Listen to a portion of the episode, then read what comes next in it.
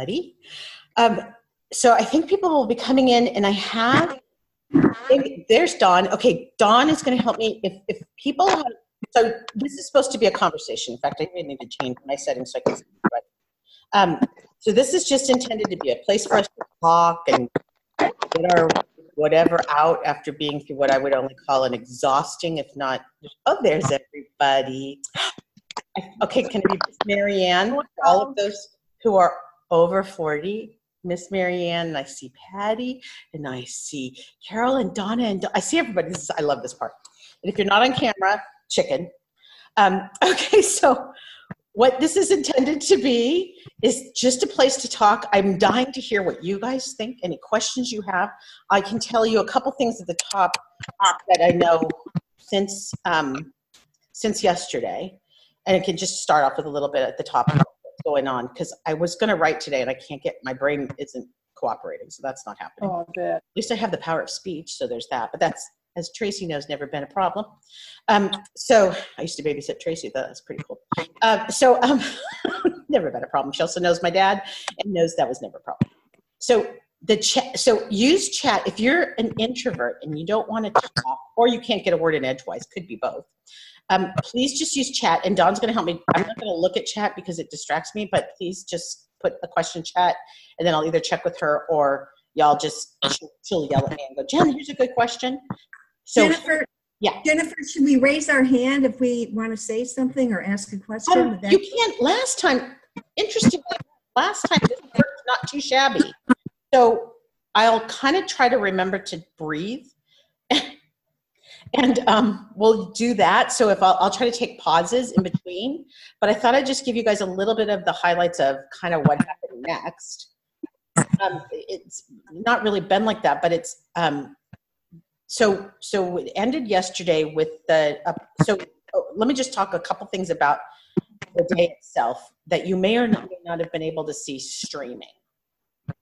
There might be people on here who were in the room, but um, if you only were watching streaming or you didn't watch because you decided your sanity was more important, which at this point I pretty much think that might have been a good decision. Um, there, we were set up in that ballroom. It was kind of amazing. I, I think it, I had imagined it to be so much worse, like the Industrial Arts Building at Cal Expo. I am so happy with the venue, and DA's office did all this. And, and Patty's on the phone, and she knows how hard events are. So they did this event in like a week. They found the right place for us. The parking was easy. The room was like not too cold or too hot. Some people were cold, but I have a feeling that's more about just what we were all experiencing. And then, unfortunately, or fortunately, I was sitting just 20 feet in front of him. I had the only chair that it felt like, like maybe oh Kelly Cruz in the back was also, she had more distance between her and him. I was just right there. So I turned to face the left because I could not just sit there looking at him, especially with that stupid plastic thing on and Yeah. full shebang. So I would, I am going to say this out loud, and I hope I don't get in trouble, but it wouldn't be the first time. Um, I had a reporter tell me that DeAngelo and team, his defense team, wanted him to walk out and sit down in a chair, and they were told Oh. by the Sacramento district attorney not to, that he had to be in a wheelchair because of ingress and egress. I'm not quite exactly sure. But the reporter believed, and I'm going to put this in the reporter's mouth because I just don't want to, I'm too chicken to take, to own this. The reporter believed it was to basically make us angrier at him. At which point I looked at the reporter and I go, angrier, really? Like angrier? Is that possible? Like you could be angrier. So that's why they were so confident saying it was fake. But I'm like, well, what I really experienced in the room is that he was doing, I call it torpor. If you look up that word with hummingbirds, it's a way they rest without sleeping. And it's kind of this mode, and God, we've all done it mostly in lectures where we're really bored, but it's that way you have of being a- awake but not engaged. And so um, the dog's coming home from his swim rough life dog. Uh, so the torpor, what I what I thought I was seeing with DeAngelo, because I we made eye contact a few times, but it absolutely was the kind of eye contact your teenagers make at you when you're telling them something, but they're not really listening to you. They're just humoring you by looking. That's what he would. That's how he was looking at me, and and he. I believe he was in that torpor because he also couldn't remember if he was supposed to say, I admit, or guilty, because he literally was not listening. It just wasn't even in his, just wasn't doing it. So I know he looked frail and pathetic and he couldn't barely speak two syllables. He did not look pathetic to me at all. Oh, yeah, but in, but in reality, we know he wasn't, but it made for a nice narrative when the DA's got at the end and said, oh, he was fine. I'm like, well, come on, man. Like, I, can we not play fair? We, can we play fair? Like, we've all enough. The truth, my God, we all learn the truth is ugly enough. Why do we need to keep playing games? Like, just let's Right. get this done. So that's, there's, there's some scoop. You heard it here, but I'm going to attribute it to the reporter who told me because she talked to the defense team. When I got there in the morning, I the defense team saw me, and you guys, some of you guys know, I met with the defense team um, after they sent a letter to those of us with formal charges. So there are 26 formal counts. Those are the first ones they did, which were the formal counts, the felonies and things that didn't have a statute of limitations issue.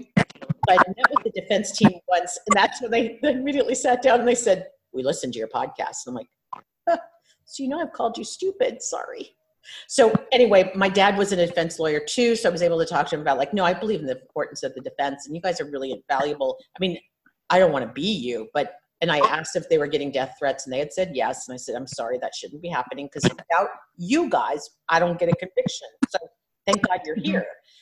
So the defense team came right up to me yesterday morning, which I I actually really appreciated of all things, and I said, this is weird because you know we're on opposing sides but i'd like to thank you because I, I i'm thanking you because you i know you also made this happen.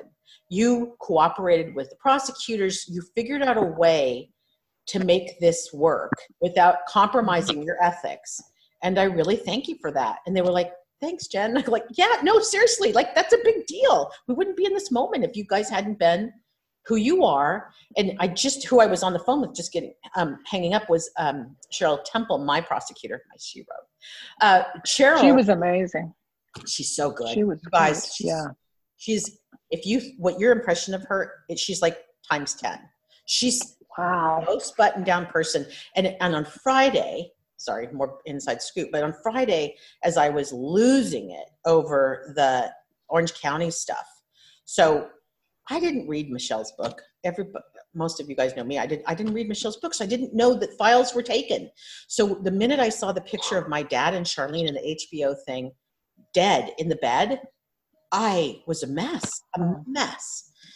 And then Paul Holes says his thing. So I'll tell you about that because I got to talk to him yesterday too. But Paul Holes then asserts something that is absolutely un. It's absolutely both unable to prove and highly unlikely. And so what I found out is, um, oh, see, I don't want to get lost in all the nuggets I'm telling you. But oh, on Friday when I called Cheryl about the Orange County lawsuit, she said, "I feel pretty confident we'll go for Monday." And I said, "So just now, I go." You know, Cheryl, I was still scared, she was going to, we were going to get a continuous. And she goes, I couldn't tell you, but I thought we were going to have a continuance too. So there we go. That's how close, guys. That's how close things could have gone sideways. So um, we're gonna, you know, but that's only because, and I want to be clear, it's not because he's innocent or anything like that. It would have been procedural, and it would have just been giving the defense time for additional discovery to see if any, if any part of the case was jeopardized because of those files leaving the office. So it's not like Oh, it wouldn't have been anything about him being guilty. It would have been absolutely the kind of legal procedure stuff that we've all heard about a million times, like they got off on a technicality. That's what the technicality would be.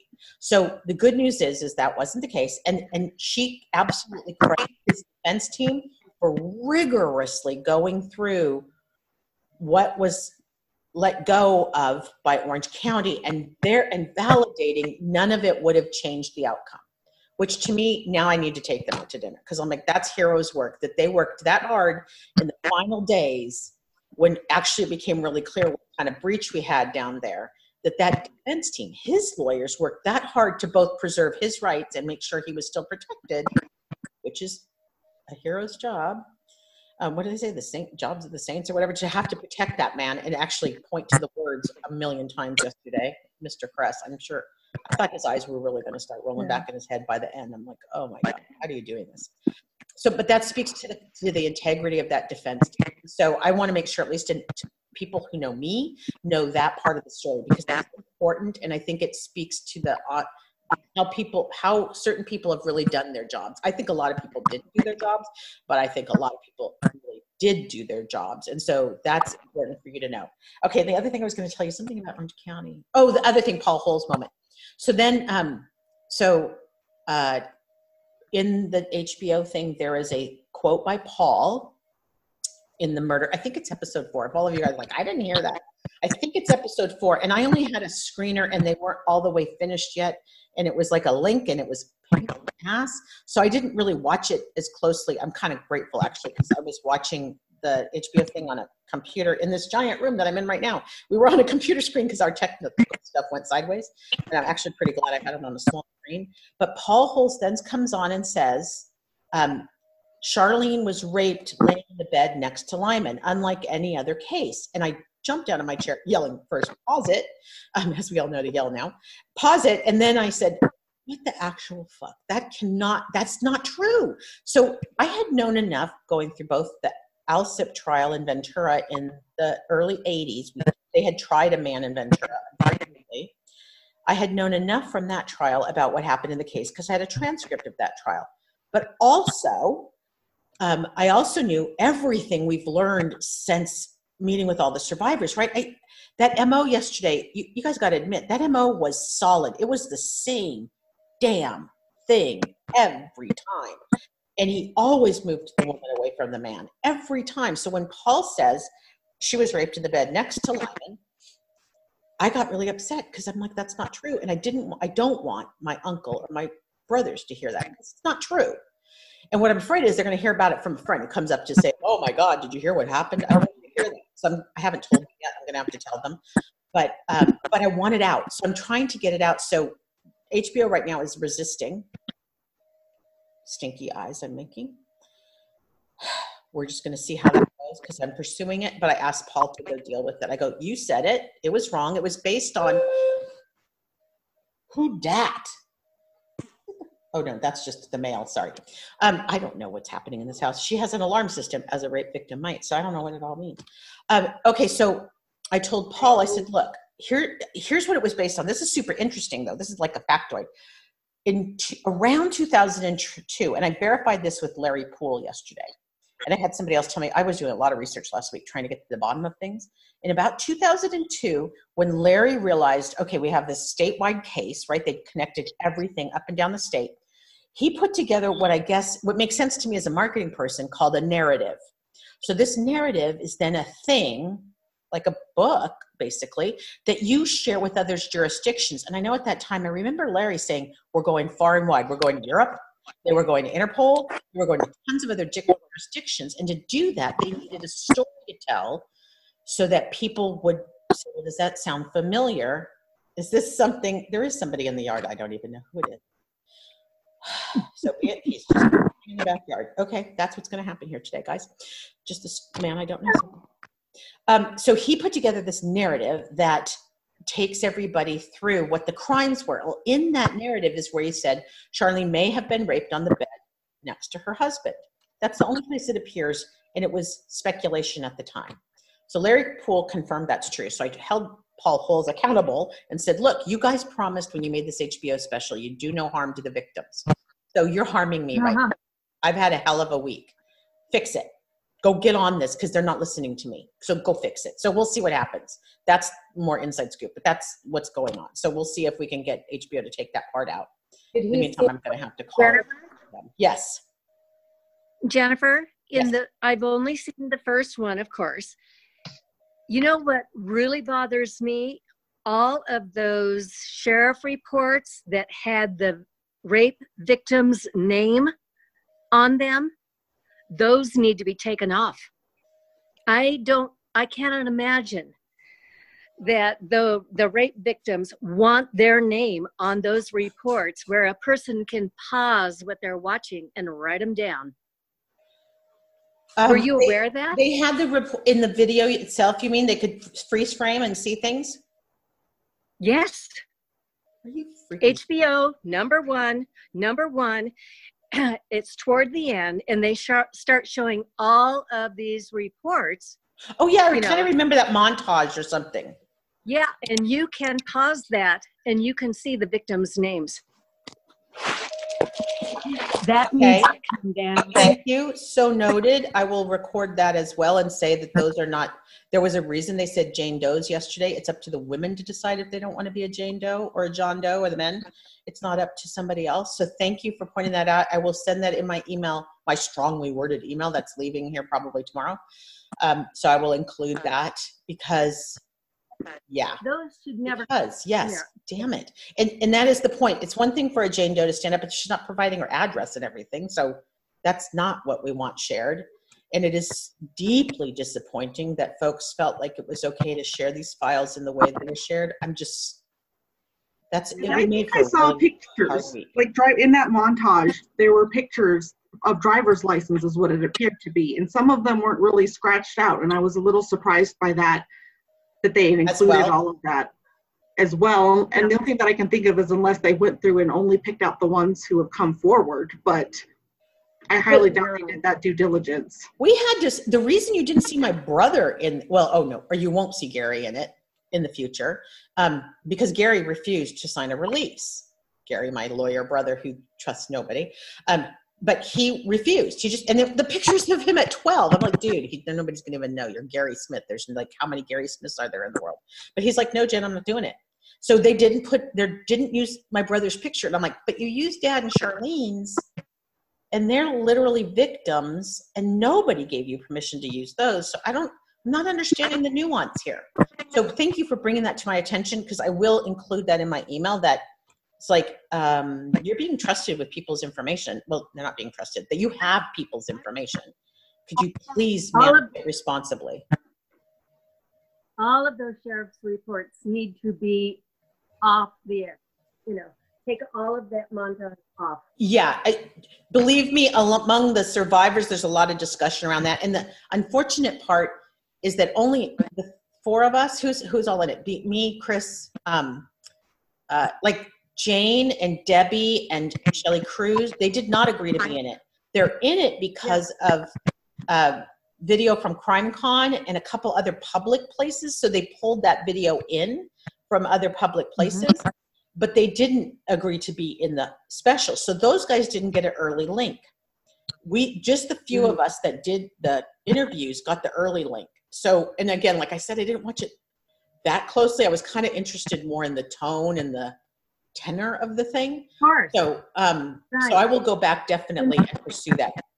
That's super important. and that did so quickly. You know, it was like bam, bam, bam, bam, bam. But, But- you can pause it. Pause it, pause it, pause it. We all know everything can be paused now. Like I'm even worried. I go, oh, I don't think anybody can see that back there that well, because you know I'm in somebody else's house. Like, yeesh, I don't want to give away too much.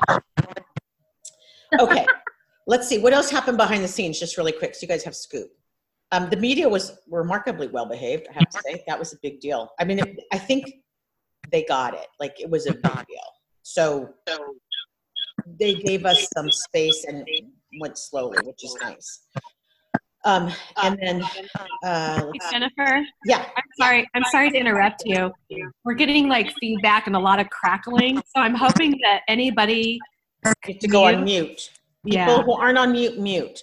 And then just That'd be- unmute yourself when you come on. Thank you. That's awesome. really important. you. No. For all of you professional Zoom people, you know, you mute until you're ready to come off mute. Okay, perfect. That did it, didn't it, Tati? Okay, good. We got it. Right. Nope. All right, somebody just did that to us. I think there's somebody that's probably dialed in that is not muted as well, like a call in. So Okay, everybody can mute. Somebody, if you use the phone and your computer audio, mute both for God's sakes. Okay, I think that's, I think we got it. Sorry, that was me. My bad. Sorry, sorry. Damn foreigners. Whoa. damn Foreigners every time. I have to forgive Mark because it's like something 100 o'clock. And if, if um, half past twelve. I'm sorry, I'm late. I, I know. Yeah, Sally and Simon are on too. There, it's, it's late there. It's late. It's late. Okay, now uh, let's see. A couple other things I want to tell you. So we all we all had agreed last week. It was Kris Pedretti, my little mouse, who's now a lion, who went to the judge and asked if we could stand during our individual crimes because she was tired of being a Jane Doe, which I loved. I mean, my name's been out since I was 18 because it was murder, right? But these guys have been private. So she asked the judge, and the judge says, "Yes, you can stand." So we agreed um, we'd all stand, and we spread the world. Uh, spread wild, wildfire. Sorry, I'll tell you one other cool story. So then um, I went to go see victim one with Chris on Thursday. She's not doing well. She's recovering from a medical problem that you all know starts with the big C, but she's she's recovering from that. But so things so she didn't look good on Thursday. So things went sa- south on Sunday night and my phone was blowing up because we all decided we would all stand for her. And I came out, I remember I came out of the bedroom and I go, Katie, do you hear that? She goes, What's going on? I go, That's the sound of women coming together. It was just flying around as we were all telling each other, We're all standing for Phyllis. It's Phyllis. Everybody knows Phyllis. It's Phyllis. And I'm like, We're all standing for Phyllis. So that so that really got us going. So that was one of the moments yesterday is that we all stood for Phyllis when we all stood at one point. And then I think Jane, yes, Phyllis was early because Jane came up then. It was I didn't know what Jane was going to do. Jane has is a different kind of person and comes and y'all think I'm a feisty one. You have no idea this woman. She definitely plays offense, not defense. So when she got up, because she was kind of kitty corner to me, she stood up and I'm like, uh oh. And I watched, he's not a bailiff, but he was a, a, guard. You guys probably could see, I hope you could see this. He watched her and he's like, okay, she's approaching the defendant, which you're not supposed to do but he he kind of he kind of just watched instead of jumped. And i really appreciate him because in that moment that's the moment where it could have gone south but he waited. And that's like there's judgment right? Just wait a minute. Because she didn't want to get too close. She just wanted to make sure he could see her. Like he was she was right there at the stage. So I thought that was the only time his body language changed in the whole hearing was when she confronted him. I thought he sat back a little bit. I thought he I thought his body language changed for the first time in the whole hearing when a woman stood up to him. I I think you're right, Mark. Like I noticed it too because I wasn't watching him a lot, but by that point I was watching him more because I just couldn't believe all the things I was hearing over and over. So oh, then Amy Holliday is the um, prosecutor from Sacramento who was reading Jane's description. Mm-hmm. And when Jane and when Amy said, and a remarkably small penis, well, it started first, and I don't know if you guys could catch this, but it started with like a little titter of laughter. You know, that kind of just a little bit like people trying to be classy and not really laugh, like doing that. Mary Poppins, they talk about One Piece. Some people laugh through their noses. It was like that, kind of this. and I had my mask on, and I knew I was in the front, and I go, no, no, no. With my mask, I'm like, really loud, knowing that's kind of all you need is something to kind of distract people. Well, then suddenly everybody started laughing and then the applause broke out. And it was glorious. And i went up and thanked amy afterwards because i said you don't maybe you do but you, it was so hard to sit there all day and the only emotion we could have was sadness. Crying. That's it. That's all we could do there was no other emotion we were allowed to have publicly not really and certainly not together. So for one second we had community. I mean everyone the detectives. It was awesome. That whole damn ballroom erupted. And and it was did, did go ahead. did you see did you see the pro the prosecutor's face? The i don't know what her name was. The one that was gray-haired one did you see her face when that happened? It was priceless. Go well, back no, and watch it. Back yeah, she there, she. Yeah, her she, expression yeah. was wonderful. did you did you see the prosecutor to the as we were looking at the far left kept turning her back to him more and more as the whole did you see that she, yeah, she started she, off sitting yeah. square and then she kind of rotated facing away from him the longer and longer it went on yeah i think oh, she man. needed a rest Okay, and just to tell you how cool this call is right now, somebody that went to nursery school with me is on here. Nursery school. I'm so old. She's not, but I am. Um, so yes, uh, love my uh, Amy. Okay, so here we go. So we're at we um, we got through that laughter part, and then we kind of resumed, which was, as you guys know, grueling. And then at the end, when I was really happy the judge gavelled it so that we could have a minute. So some people were yelling at DeAngelo. I don't find that very Mhm. effective because little, literally he's just like a shell. Um, I yelled a thank you to the judge because I'm like, this poor guy. He had the most Yeah. boring job. I mean, really, paren three, paren two, paren five, code this, code this, paren, paren. I mean, it was just god awful, grueling. So I yelled a thank you to him. A couple other people were kind of yelling up that way towards the judge and the prosecutors because they, you know, Cheryl just told me they worked like beasts. I know she barely slept Sunday night because her I met her best friend yesterday and she told me she was in the hotel with her and Cheryl just didn't really want to sleep. She just needed to make sure she had everything together, everything together for seven minutes. Like that's all she talked was for seven minutes. But I guess they have a ton of shit to give the judge. Excuse me, stuff to give the judge. So um so yeah, people were it was a nice release. And then they broke us we had all leave because they social distancing or whatever the chairs for the press conference that then started a few minutes later. And that, as I expected, was the electeds. So y'all know by now there's the electeds and then the people who do the work, which are the paid staff, the prosecutors. So the electeds all came out and I could only imagine doing their election reels for next fall, um, which is fine. They all were fine. Very, you got to really learn a lot about their different styles. So that's interesting. If you haven't watched the press conference, I think it's of interest to watch, um, particularly when it comes to I haven't really written about it, but I think about it all the time. This idea of a district attorney being an elected official, because this law and order thing has really gotten us to a point where things have become so polarized that you have to either be law, law and order, block them up, or you're considered not to be law and order. And I don't think it's, I don't think that schism helps anyone. It doesn't help defendants. It doesn't help victims. It doesn't help anybody when it's so polarized. So I'm hoping we can come back to the middle. Maybe we've all done that law and order thing to the nth degree, and we can maybe come back to some kind of center if that's possible. But they, so they did their press conferences, but it's just an interesting thing. Of course, I'm like love rhetoric, so I think it's really interesting to hear how they each manage their speech, knowing and being. And when you watch it, you know they're hundred percent aware of everything they're doing. Like that was their moment. They didn't get to talk except for Orange County guy who decided to get up for the Harrington case. They didn't really talk during that day until they came up to the press conference at the end. So that's just interesting as a cultural moment. And then, um, and then uh, let's see. No, we just, man, we just all left. It, it was a, it felt very COVID-y. I got to say, it did feel kind of COVID-y. Not because, because, because there was a lot of people from, there were a lot of people from Southern California. No offense, SoCal, but oh, I feel so bad for you. Y'all are out of control down there. And then also we had some people from Arizona, and we had a lot of people who flew in and were flying back out. And I realized I wasn't going to wear my mask after we were settled. You know, like we all kind of got quiet in our chairs. And then I realized we're all breathing the same HVAC. And as someone said, you know, after 60 minutes, you're all breathing each other's air. So I thought, oh, I better. And also, here's what masks are good for. When you're crying, those cloth masks get all the tears and they hide the boogers. Who knew? So there you go with the cloth masks. There's the upside. Any of you criers out there, just know those cloth masks can be a real plus if you're going to start crying.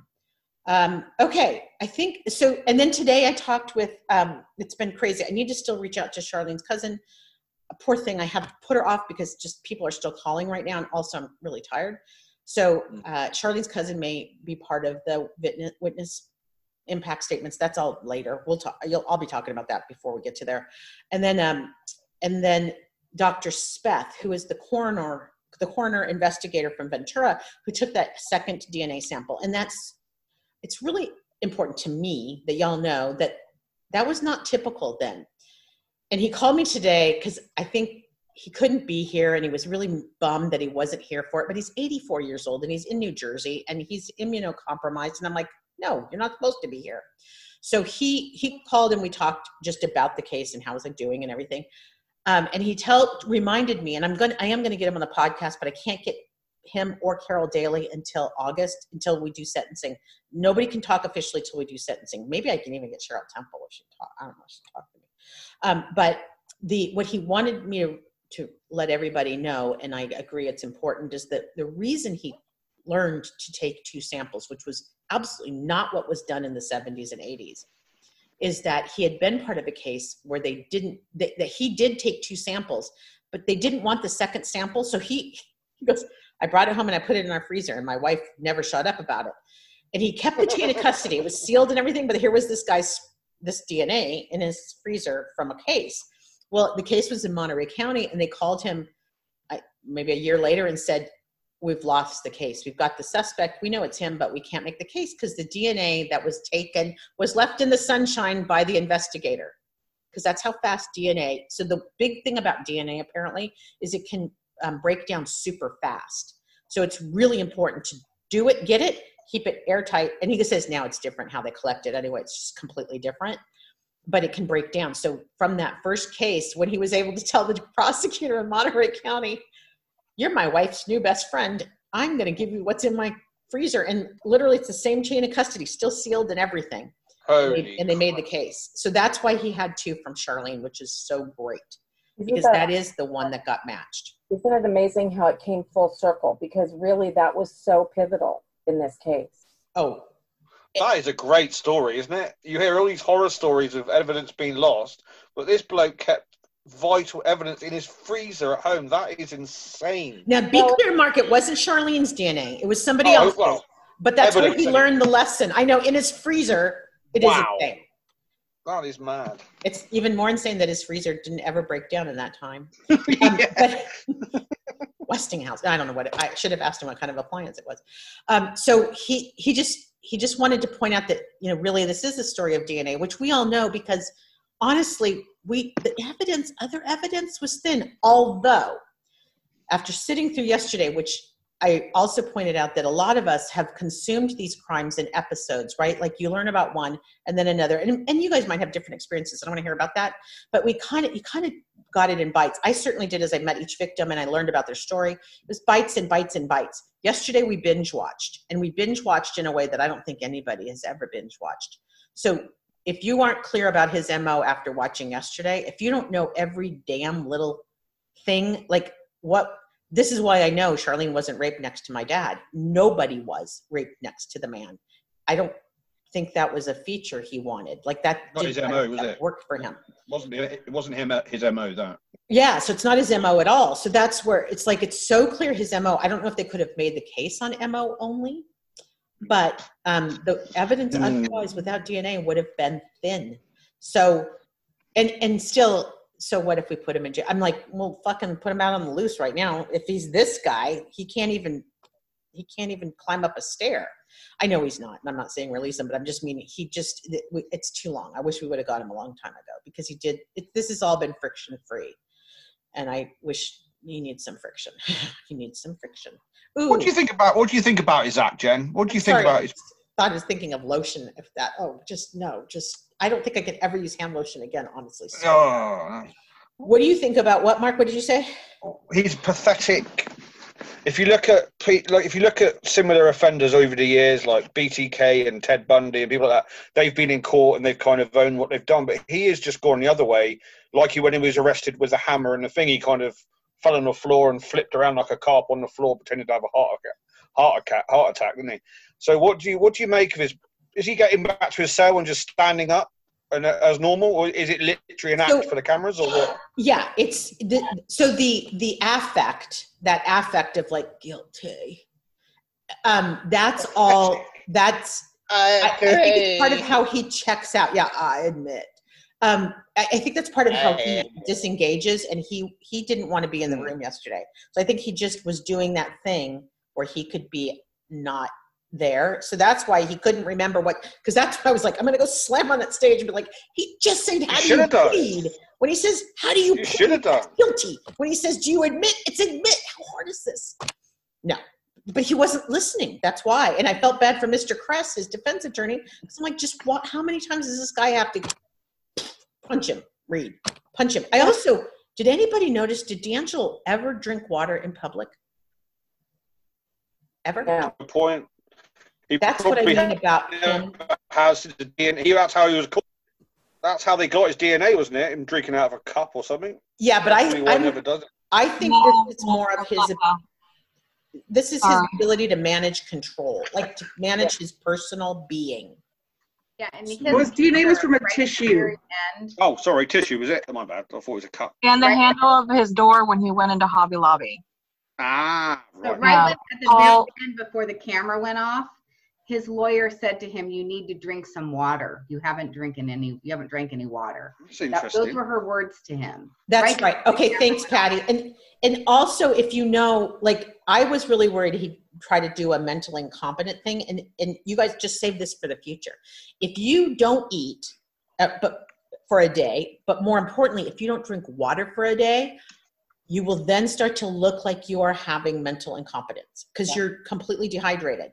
So it's very likely he could have cut back on his own nutrition and, and water on Sunday, knowing it would make him weak and feeble and kind of spinny and dizzy and weird um, the next day. I don't know if any of that's true, but I do know that they have said in the jail he was fine, um, that he was active on Sunday, whatever that means, but he was doing his regular thing in his little six by eight.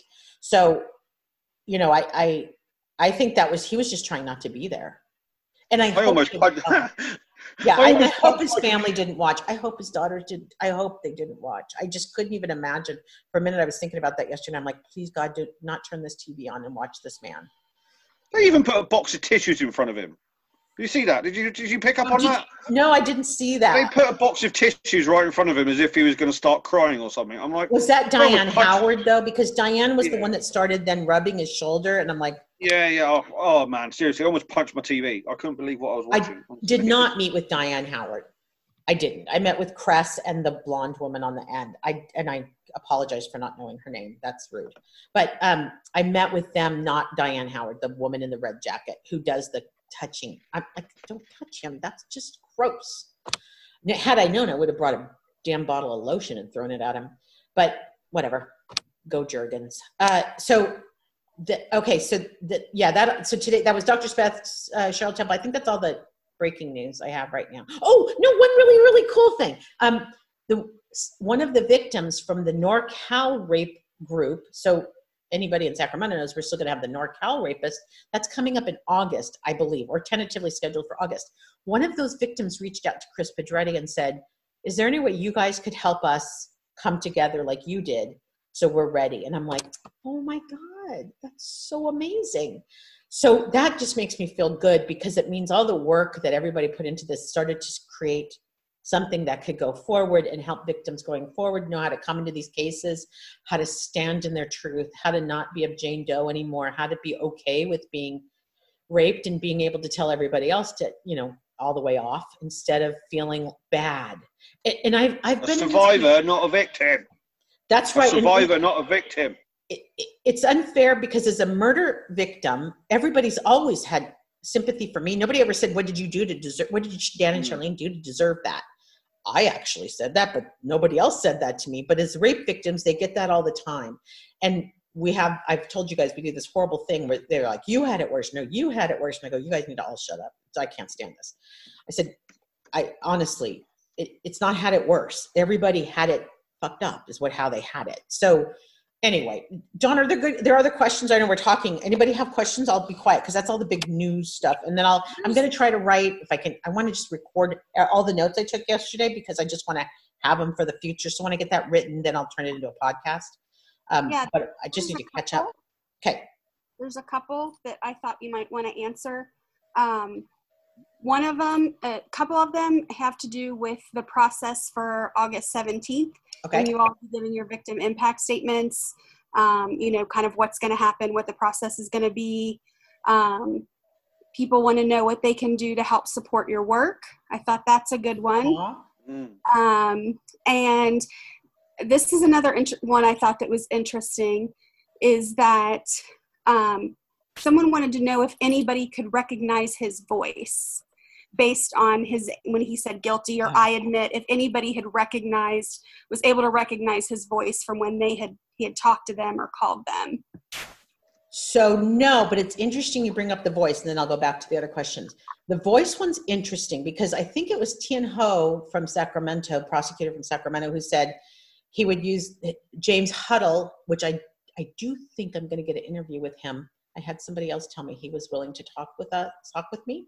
James Huddle, and and I feel better about him because I understand more of his motive, which is to really just provide us with as much information as he could, understanding as we all know, this truth is going to have to come out through all of us, not from DeAngelo.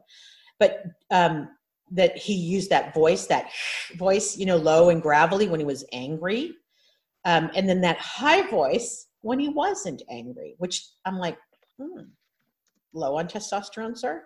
So interestingly enough, nobody said that they recognized it because it really didn't sound he really was adding a lot of affect to his voice. But i thought it was interesting that he was known for having two voices. Like that was he was known in his family for having two voices. That's amazing to me.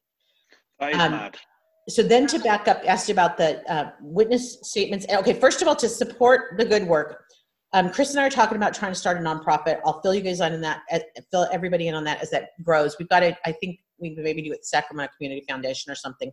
There's tax stuff we got to set up but the thing is is that kris just really wants to build a retreat much like her backyard i think for victims to go prior to their trials so that they can have a chance to talk and work with one another without media without people without anything just a place where they can just come and be. So i'll work with her to do that like absolutely so i'll let you know just stay tuned on that front. And then now on victim impact reports. Okay so here's what's going on. And as i understand it anybody who feels anybody in the community who feels like they were a victim can send a letter to the judge. Those letters are due on august 1st there is no limit to how many people can send letters in. There is a limit to who's speaking.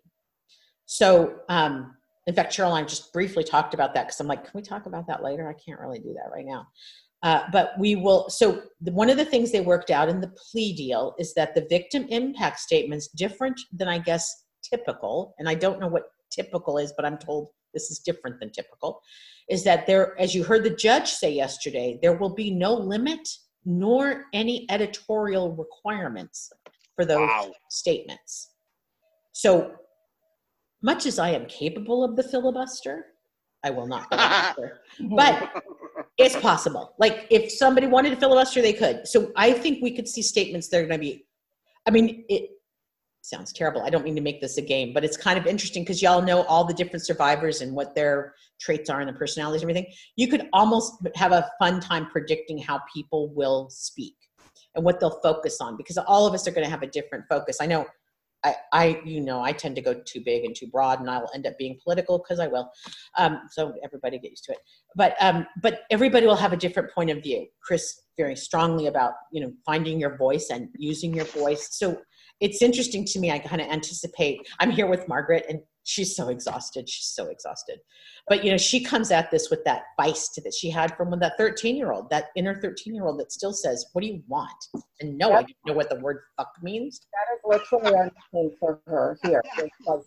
That's all I have to say, and they know who it is. But um, I was wondering, he's not going to, he's not going to care what anybody Right. says. He's, he's going to zone out. I don't know. I wonder if not bringing his daughter's names into it or anything like that, but if you're saying something like, you have three daughters, you have a granddaughter, if that would even in the tiniest, tiniest way get, I don't know. Sue, go tell your daughters that we're still separated at birth because that in my outline right now, yeah. that's literally in there. Wow. That's in there because I don't I I started this whole passage about if your mother would hear was here, here's what she'd say. If your daughters were here, here's what they might say. If your granddaughter was here, here what she might say.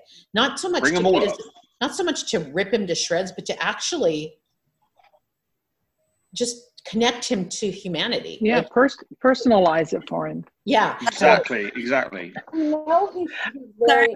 This sounds awful, but he's he's he's got to be very visual because he's recreated things, right? Like with the whole throwing something over the TV or whatever. So if you can even put that tiny bit in his mind that he visualizes at one point, you know, oh my gosh, what if this would have happened? I I don't know. Even if it's this, this much, it's something. Maybe I should start Um, a giant Google Doc and everybody can just add their um That's Yeah. not a bad shout. That's a good idea. That's that's not a bad shout. You've got. I think You know, th- these in, these impact statements are going to be the most uncomfortable hours of his life. I think you lot have got to talk to him, not in front of him. Yeah. You've literally got to not get in his face, but you've got to talk to him like that attorney did. That that tall guy with glasses yesterday thought it was brilliant. He was talking directly to him. looking at him, Yeah. making him feel uncomfortable. And I think you've I think you've got to do that. I Yeah. think Sue's And have right. Sue's right. You've got to yeah. personalize him, and you've got to really make him uncomfortable. Okay, Two Anna, things. I'm about that. Oh, sorry. I, um, I Oh. just want to say I'm about halfway through James Huddle's book. Oh. I, I, I read really fast. And um, one thing I can say is that the girls are still very heavily involved in JJD's life. Um, so I do think using their names personally might be a good psychological tactic in the impact statements. That's just my personal p- piece as a as a mental health professional myself. So. Mm-hmm. Okay, so that's really interesting, and I thank you. And now I'm going to call you. What's that guy's name on Criminal Minds? The Googler, good-looking guy who can read books in three minutes. Matthew Ma- Matthew Gubler. Yeah, it's him. Right. Yeah, Anne Matthew is Gubler. giving his character a run for the money. Dr. Spencer Reid. Oh my god! Oh, I just had a Short little- circuit. You're like, oh, started oh reading his book this morning as soon as I realized it had downloaded, but then I had to work, so I had to put it down. But I'm, I, I honestly only worked half the day yesterday because I was I turned on the hearing as soon as I was done with my meeting and just listened to that and. Well, so you guys I couldn't do that two days in a row. I really want to hear how it went in for you guys. Like, I have time. I would love to hear how it was for you because the hearing, watching the hearing. yeah, It was was- exhausting, and I'm Oh, I've read um, Winters's book. You know that's very, you know, play by play almost of, of everything that happened, and I've listened to to every podcast, so I know, you know, the details of the crimes. But hearing it back to back like that, and then panning to the victims in the audience, you know, even though we saw their back, it was very emotional because you could see them, you know, seeing you and seeing Debbie and seeing, and I think the one that really tore me was seeing Margaret because, you know, Yeah. she's always been so feisty and strong, but she was so young. Like, and to, so to hear that and just to see her was very, very emotional because, you know, it's, it, it was just so wrong, you know. if I was mean, I'd carry this computer into her. She's napping right now and show her, but she would kill me. Um, Yeah. Oh, Um, yeah. as far as victim impact statements, Yeah. um, I had a chance to, to make one out of something that was just compared to this, absolutely nothing. Um, but um, I just, and the guy came to court and he was stoned, but so he probably didn't hear anything, but it was very empowering for me to say the things that I wanted to say to him and get those things off my chest. And so whether he heard it or not, so I, I encourage you to say those things, whatever you want to say. And, um, you know, um, just, and, and the judge hears it and the court reporter and the other people in there hear it. And it's, it, you take some of your power back. And um, then also what the parameters that they have set for you are, um, was, is very much like, um, the, what happened in BTK's case. Uh, I'm from Wichita, and um, I watched those um, because it happened. You know, it was here, Mm. and uh, and many of those victims got up, and they were all very different. And some went on for a long time, and others um, were, um, and some were. Uh, I mean, they were all very different, but they all spoke from their heart, and uh, some were very angry, and some spoke directly to him and said, you know, just said, "You are a, you know, piece of whatever." And um, and of course, he's he was different than DeAngelo, but don't assume he's not listening. And I would look him in the eye. I mean, which Yes. is what most yes, of those guys did. And Well, and Giselle, you just brought up a really good point. One of the things also that you guys might not have heard or seen properly. At one point, a man yelled. Did you guys hear that? yes. What So was he yelled that? a coward or something. He said coward? Didn't he? Oh yeah, And the that's ju- same guy. And the judge Okay, said, "You'll get your chance." That was Victor Hayes, and I could tell when we got there in the morning. Victor was came kind of walked up with me, and I said, "Victor, how you doing?" He's um I don't remember his number, but I said, and I could I'm like, "Oh, he's doing well." Like he he couldn't really do even talking, and he was struggling. He couldn't. He he forgot a mask. He was kind of discombobulated. Well, when we got in there, he couldn't sit down. He had to stand in the back. He gets he's, he's still got a lot of tangible anger, and so then when Holliday read his case, he said, "Not De- Jane Doe." What he was yelling is, "Not John Doe." My name is Victor. Oh, so wake up, Margaret. I'm Victor Hayes. Read my name. I'm Victor Hayes. And that's when the judge said, Oh. Sir, you'll have your chance in the victim impact statements, which I have to say is like the most frustrating part of this whole process. Is just having to shut up. Like that's what every victim had to do. They had to shut up. Like it's it's ironic and it's awful, but it's true. You have to shut up. So that's what was going on. As Victor was like, "Say my name, say my name." So it was him. So and if you have, don't know who Victor Hayes is, look him up. But he's because he's done a couple. He's done an article I think with Paige St. John.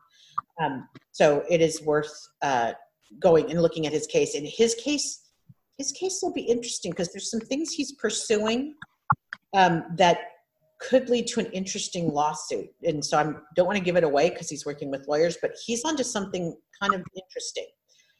And it may have it may have legs. Sometimes lawsuits are just not useful, but he- this may actually have legs. So let's fingers crossed. And why did they? They said that you said it could have gone on an hour longer, but they oh people left. Now, does that mean that their cases will not? He will not admit to those. Does that mean they can't be admitted to, or So does that go in the record? Yeah, every so all of the district, all the DA's offices went through every victim, talked to each of us individually, and a handful. I don't know how many that corresponds to with the number of crimes, but a handful. I think I was told about fourteen. They're leaving. Okay, that's the people walking away. Um, about fourteen people said, "You know what? I can't. My life has moved on so far, or whatever. I have so managed to compartmentalize that thing. I don't want to talk about it. And, and frankly, if you ask my brothers, that's what they would have said because that's exactly how they are about this thing. It's not something they want to be. They don't even want to hear his name. I mean, literally, I texted him and just said it's done, and you know they thanked me, but they don't want to even hear his name. So those are the people. When I said there were more, we could have been there for another hour. That's again on the and this is a really important distinction because I don't want to leave Visalia out of this. These are only the crimes that they thought they could have made had there not been a statute of limitations. Um, but that's really it. That's really it. The crimes they thought they could have made because they had the DNA. What our challenge in Visalia is we just have a pattern of behavior, but we don't necessarily have DNA. So no DNA. So we're gonna have. So it's gonna. We're gonna citizen sleuths. We're gonna have to put together the rest of the story and verify if Jennifer and Donna were actually killed by him. I did talk with Beth Snelling yesterday for a few minutes, and I said, "Look, you know, these were your peers at the time. Do you feel he's responsible for those murders?" And she said, "Honestly, from my point of view, yes, absolutely." So I should Question on that. I'm sorry, Jennifer. Yeah. You my story. Would I be able to go up? And I mean, I was never raped or anything like that, but I had blue chip stamp left at you know the house, and I had a 1970. Would I? Could I go up and address him? Up to, so what Cheryl just told me because there's um Charlene's best friend didn't come to court but wanted to just couldn't make it because of COVID and they're thinking that they might let her talk. Now Charlene doesn't hardly have any relatives so that's one of the reasons why Ventura is considering it but it appears to be absolutely at the discretion I'm sorry looking over there because Margie's over there but it happens to be at the discretion of the district attorney um you know there's other people that want to talk that may or may not for the Smiths, that may or may not really need to be talking for the Smiths. So they're the DAs are watching that. We know our county sheriff will not even acknowledge Jennifer or Donna. He he doesn't even want to talk about it. So That okay, be um, I- that may eventually be, come out of his hands. Who knows? Depending on how. So here's a couple things that will happen. I don't know when. We will get to know more of the evidence that's not DNA based.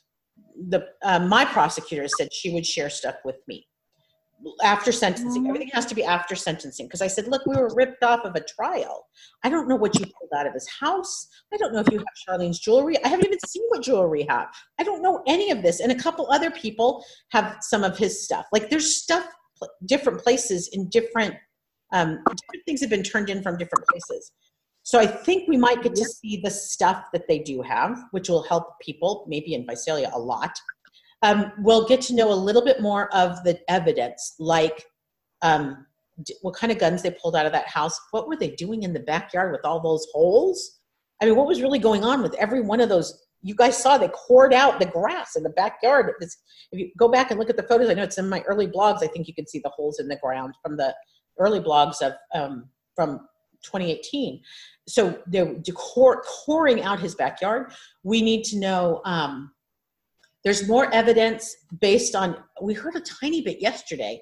A little bit more evidence. I forget whose case it was where they said they interviewed a friend or a neighbor or some other people had more evidence that we uh, testimony that we didn't know about so we, there's a lot of testimony that they have as note interview notes that would have been testimony that we never got but i want to see those interview notes what what else hearing his words yesterday cheryl said one of the things they really definitely wanted to make sure that they did was make us aware of the words he had used with the victims and they did a great job i mean it was so clear he used the same vocabulary shocking.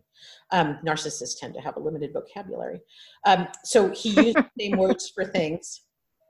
And so it's not, it doesn't surprise me that when they kept reading those statements of what the witness, what the victim said about what he said, you know, you can't say penis, you must say dick. Come on, really?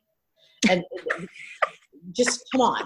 So I think that we'll get more color and more uh, and the story will become richer as we start to hear the witnesses tell their interview get those interview notes and start to understand the texture of what else was going on and what people saw and what people thought i know there was more there were a little bit more witnesses in ventura than we originally thought as they've gone back and gone back because i want to say clearer heads have presided over the last decade because it was super emotional in ventura in 1980 some of you guys were there you know it was like fired up, charged. So I can see how that would um, skew your ability to to tell the story well or to investigate well. Have you looked at Huddle's book yet? And if so, when you are looking at him sitting in the chair holding the little child and the you know the the picture in the background something happened. The picture in the background of Sharon nursing her baby. Right. Take a look at the drywall. It looks like the picture is indented in the wall, and it looks like the electrical outlet is indented in the wall, and his telephone is off the hook. There is a lot to that picture. Zoom in on it. I would like to now share with you what it's like if you happen to drift over to the pro boards. This is what these crazy people do. They know. They go and they zoom in and then they flip the photo sideways and then they apply a litmus test to it. I love my citizen sleuths. This is I I, can't like oh, but it's it is fascinating. And I'll be the first to admit I went to Cheryl's Huddle's office and took pictures through the window. So yeah, I got it in me too. I'm not innocent in this. Um, so okay, Margie, I'll go look. But that's exactly what happens on the pro boards too. Like, let's go tear this apart, man. What do you see? Now I've got to pull it up and look, Margie. oh, it's it's horrible. I mean, I love it. People?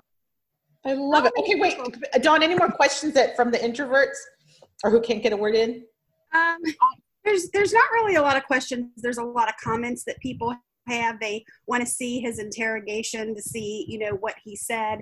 I thought that was interesting that they said in the trial that that first um, the first time that we had heard that he had made those comments that he did it and who whatever this jerry person he's trying to you know talk about and and all of that I'll, somebody's mentioning the um the jerry jerry yeah who made him do it supposedly i guess he's saying that's his alter ego um yeah or his dark passenger i guess if anybody ever watched dexter um but um, Dexter was yeah yeah. um, so that's kind of what it made me made me think about. Um, so after all of that's closed, I guess you know a lot of people are wondering what or they want to know what you said about whether or not there are going to be additional things that we can find out.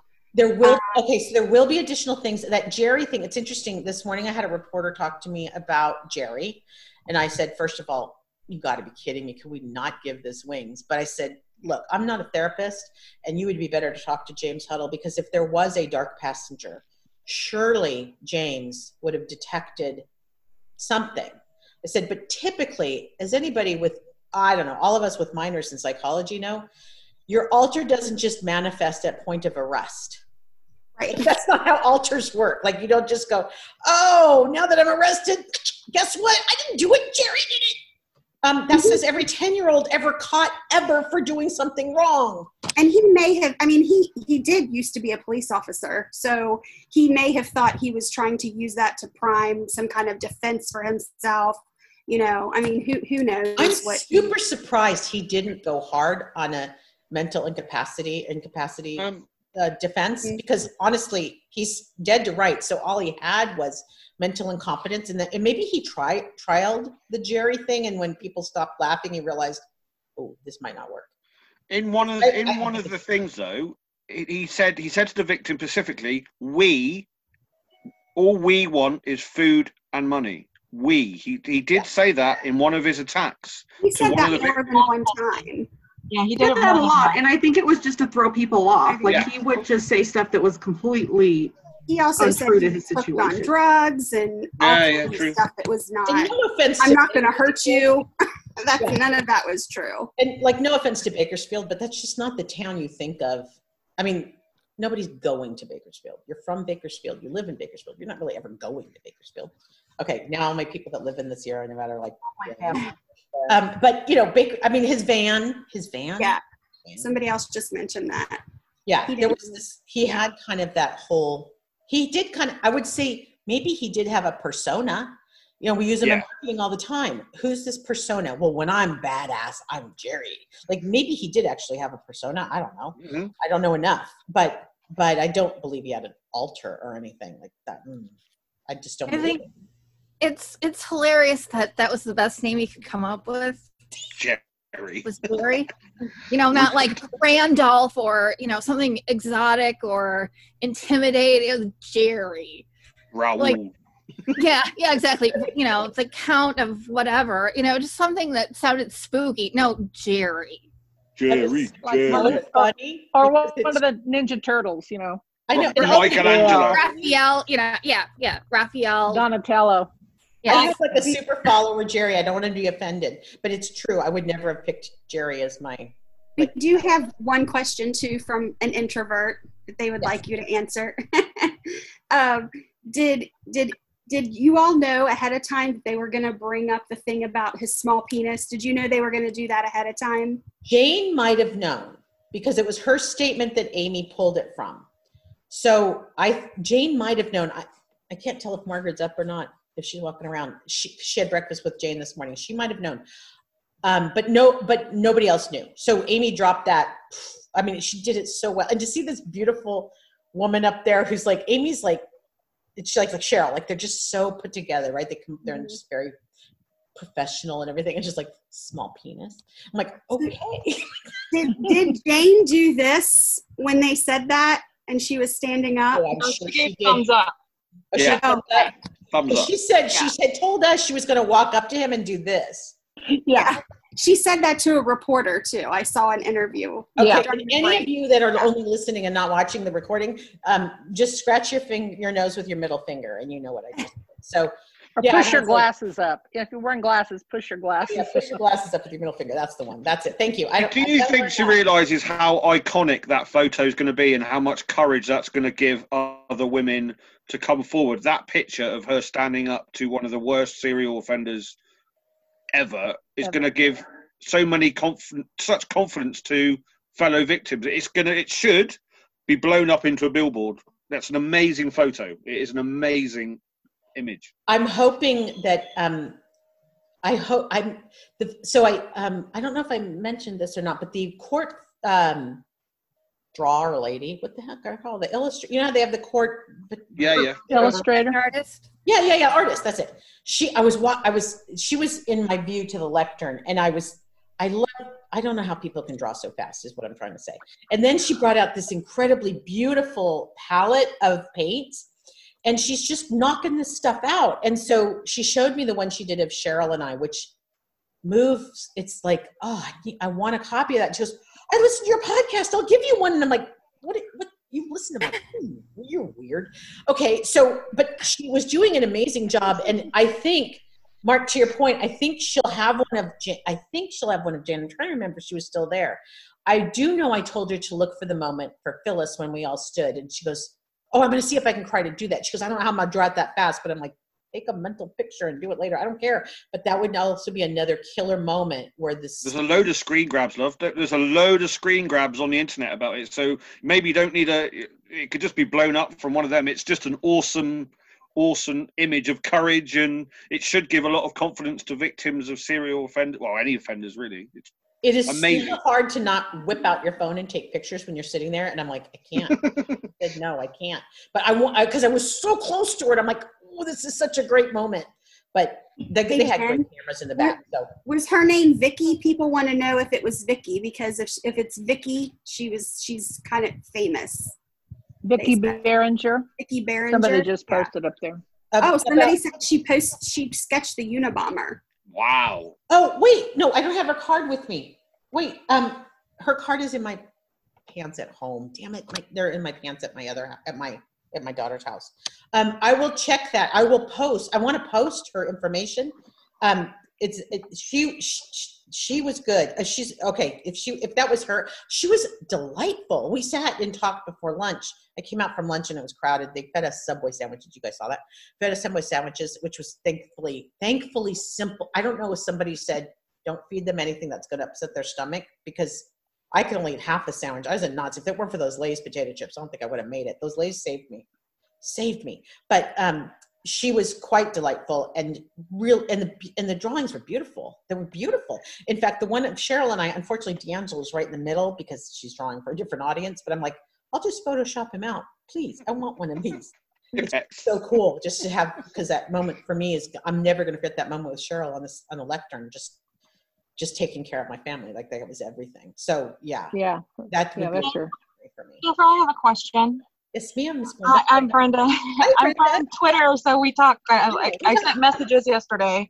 Um, that is two of the, the two part question I have is what can we do on hard days like that for you guys? Because I know you're overwhelmed with messages, and I didn't want to take away from being with your family and being together. But I want you guys to honestly know we are honestly pulling for you and we have strength that we can give you during these moments like i just want you all to know that that's what i'm feeling for you You okay? So I could not be more clear about this. When I say you guys, it helps. It does help. Uh, Even if we can't. So the biggest thing is no, we can't reply because it's just uh, my phone still is blowing up. It's just still ridiculous. Um, media, everybody, because I listed my phone number, so I'm like everybody calls. But the thing is, is where where it mattered to me is that I know. Well, at least me, because my followers are amazing. I don't know about anybody else's, but mine are amazing. My followers tend to be truth tellers. My followers tend to um, be very victim oriented. And while many of you have suffered trauma, y'all are just in this because you want the right thing to be done. And, and it's not about being famous or being noticed or anything like that. It really comes from this very heart connect place. So to me, every message I got, and I tried to look at them, there were moments where I was like, I just got to not hear this for a few minutes. And I looked at mm. my phone. I don't know if that was proper or not. Um, also, I hear my mom saying, "Get off your phone." But um, the I, it it ma- it does help. Like even just knowing, I knew I was kind of spewing on Twitter yesterday as I got a chance. But the thing is, I didn't even worry because I go, well, I didn't tag it or anything. I go, people will hashtag it for me. If people want to share this, they will. If they care, they'll like it. If they don't, they won't. It doesn't matter. Like I just know you guys got our back, and I know I'm not the only one. I'm looking outside, like where we all would be. But I know when we were all outside, like when we talk to another, that support is everything. So it, there's not a way to do it, Brenda. To me, y'all are doing it right.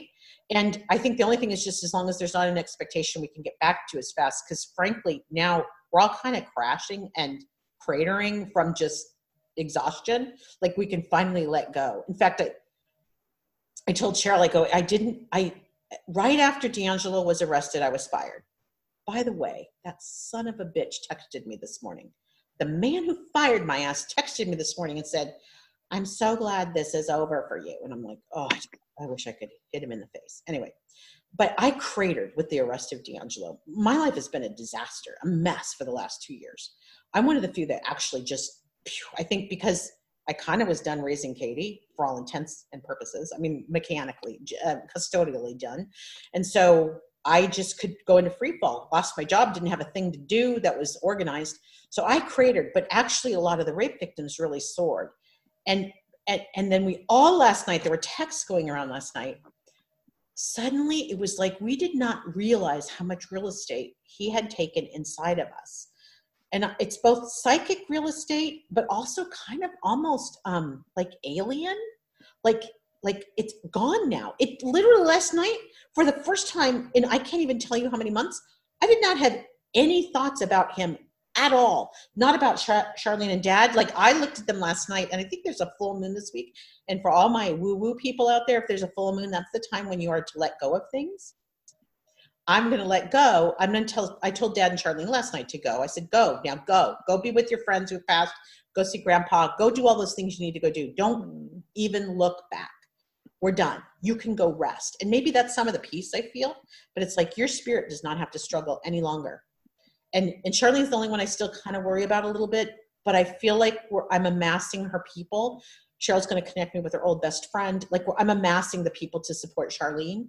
Um, because she might just need a little bit more to let go but um because i learned that she just what she went through it, it's very similar i mean I, that's why i was crying so hard during the um herring uh during deb's case during sherry and greg is that just and and and the harringtons too that, that just it's so similar so um I think they're almost gone, but the full moon is coming out. I don't know what night it is tonight or tomorrow or whatever, but that's the chance to let it go. So any of you been holding on to anything, chance to let it go. It's time to let go. We got to start healing, all of us, my, even the nation. My second, my second question has to do with us supporting you. Uh, you've been very vocal. You and Michelle are very vocal about "I'll Be Gone in the Dark." Um, I was introduced to like not feeling like a weirdo because I'm obsessed with true crime, but I don't call it that. I, it, it's connecting through these human stories. Yeah, like your case. Um, so, me supporting the show, me supporting Patton Oswalt, is that taking away from you? No. Should I not be supporting that? I mean, I know you have feelings about certain images that are being right. released. Um, I did listen to the podcast after the show, and Liz did bring up she, I think it's Liz. It might have been the other one. Liz Garbus, Elizabeth Wolff. No, yes, yes, it might be Elizabeth. Um, she worked on my aunt. Something's wrong with Aunt Diane. Yes. And she remembers, yeah. yeah. And she distinctly remembers leasing a picture of the scene of the mother. And she says, It still sits with me today that I did that and I can't undo it. So I'm mindful of that whenever I'm filming something. Knowing that, I was, I feel protective it's one of those things where she's like she's grown as an artist and she realizes i don't have to do the tropes of of uh, exploitation. Yeah, the sensationalized stuff, right? Yeah, yeah. she doesn't want sensationalized, and she wants to tell the story of the victims because their stories that were stopped at that moment have a right to be heard now. So always, not that of the killer himself. So you enjoying the McNamara HBO special takes nothing away from me. I, but I want you to know I support you, is what I'm saying. You do, and that's what I mean. It takes nothing away from me. There is room in this world for all these things to be, and and I think you'll see over the course of the series, it's it's really about Michelle. I mean, generally, it's about Michelle, and so and that and I'm like, eh, not, that doesn't take anything away from me. I'm, I don't want that picture in there because that does cause harm in that bad quote from Paul. But I've been very vocal about that, and they're aware, so they they they know they know, and there's time to fix it because it's down the road. But that doesn't take anything away. I think, to me, um, I think in the last podcast I said the only thing I ask of anyone ever is always assess someone's motivations. Like, why are they doing this? What's in it for them? If, if once you understand some, it's even like listening to the press conference of the DAs. What's in it for them? They got to be elected again. So exactly. I'm not saying agendas are bad and motives are bad. I'm just saying be aware of them and then think through um, if you ever are in the position where you can tell somebody's story just try to do no harm and that and most victims will have you tell the story truthfully and it doesn't feel harmful i can't there's no one here that i've met of all these survivors that said please don't tell my story um, that will hurt me. They've just said, please tell it properly, please tell it correctly. So I heard today this woman that I cannot stand is writing a book about her family. I'm extremely upset about that. It's probably the only reporter in my whole life that I just really cannot stand. And I heard she's writing a book, and I and the person who was arguing with me was saying, "How can I mend your relationship?" And I said, "Well, let me ask you a different question. How is it that somebody's writing a book about my family, which has already been done, as we know, and they never talked to my family? How is it you can write a whole book about my family and I don't even know it's happening? Sounds One's like a leak to me. self-published, But the other, here comes another one. Like, seems odd to me. That's it. That's why I'm okay. What's your and motivation? why, and why would they be writing that anyway? I mean, what's her what is her motive or his Money, or her motive?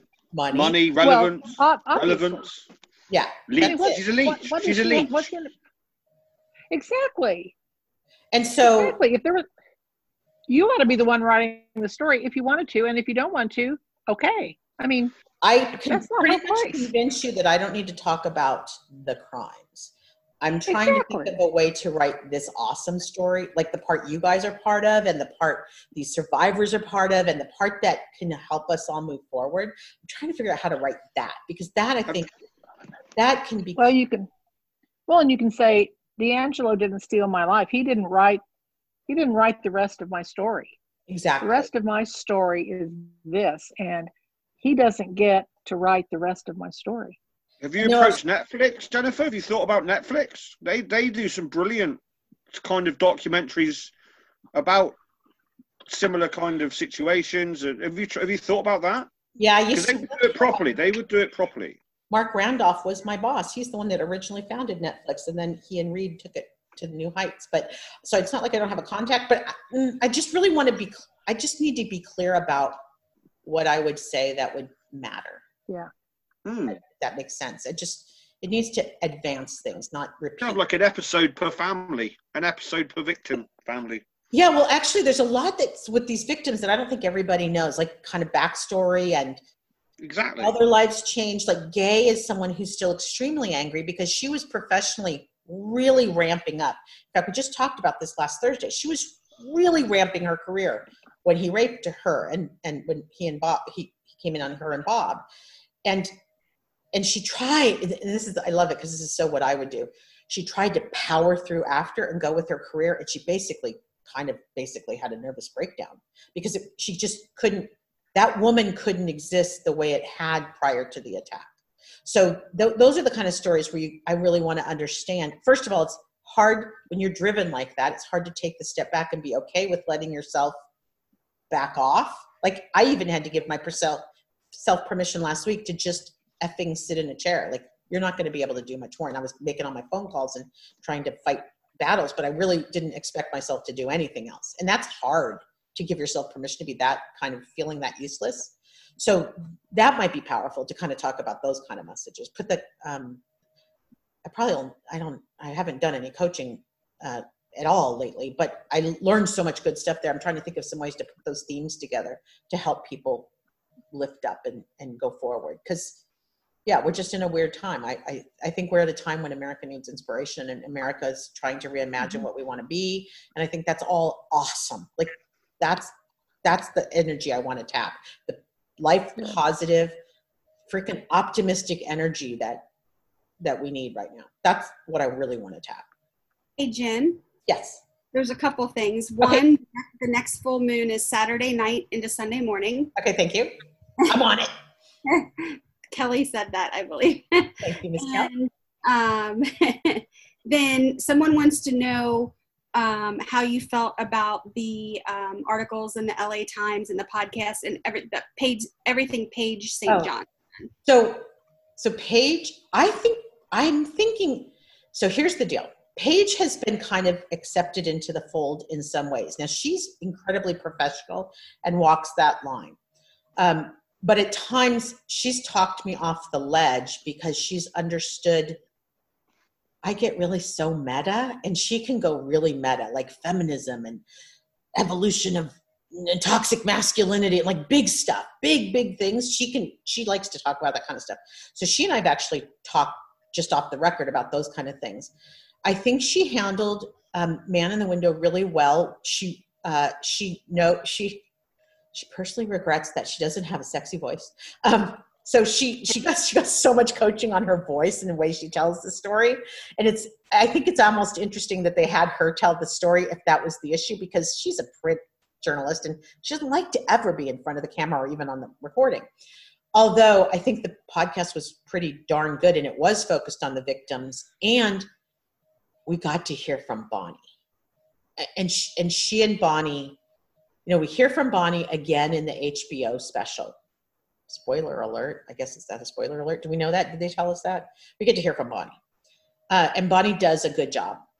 Um, that's when I think Paige was probably the right woman to interview her first because Paige will never play gotcha journalism and she will always tell you if there's something you need to know before you run into it so like don't run there there's a hole in the ground like go around it she's that kind of journalist and those and sam stanton from the sacramento bee he's like that he is we had heard that there might be protests from black lives matter at the thing yesterday and so i reached out to him on friday and just said see all the stuff i'm doing behind the scenes y'all don't even know how crazy things are I said, Sam, I know you're at Black Lives Matter at the state capitol. Do you know who's in charge of Black Lives Matter? Could you find out if they're planning a protest? And he's like, I'm on it. And he called the woman who runs Black Lives Matter in Sacramento, called back to me and she said, Nope, not on their agenda. And I'm like, Okay, thank you. I just like could we just do one thing at a time? So that was great. And and only because and the only reason I think it came up because he was a cop.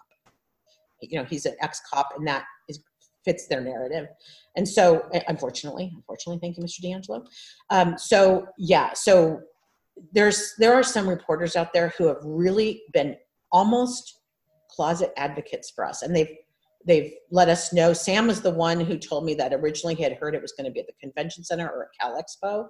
Like they'll share back and i i really appreciate that because a lot of times we don't know. We're as you saw yesterday er, many times we've been herded. We get herded as a group as a cohort we get herded along and we don't necessarily hear what they don't want us to hear. So the journalists have been really important in all of that. Did I answer the question, Don? Did I kind of answer it? So, do you do you have like a how do you have someone like say I'm going to say Madeleine McCann parents have Clarence Mitchell? Do you have someone who manages your media response? Uh, someone got your back in that response, or you just left? For Jennifer Carole. For me? you, is that you? You are the person who deals with all the media and stuff, are you? Okay. It's been me. I'm trying to get Don to start to help me a little bit because I realized I'm so bad at it. And I don't think you are. Some of my I don't friends, think you are at all. Oh my god! But but I'm I'm bad at like details. Some of my friends on this call right now will know I'm one of whom knows I didn't cash a check and caused her great pain. Patty, um, bad at details. So because I'm like always way ahead of myself, unfortunately, that's me. Um, so yeah, so I'm trying to. So Don's agreed to help me a little bit, kind of make sense out of life, so I could because I think things are going to get quieter and I'm living for that moment. But I personally have a lot of threads I still want to pick up that got dropped. So I want to go back and pick up some of those threads. And that's going to be what I try to do after I get enough rest, which I'm thinking maybe by next week. It's a holiday this week in Cal- in the United States, right? We have a holiday, something. Yeah, that's coming. Like I don't know how you have a holiday when you're kind of quarantining, but whoopee. Um, so, so we at least it means expectations are lowered Hey, Jen, would you care to answer? There's one more thing. Somebody wanted to know how Larry Pool was.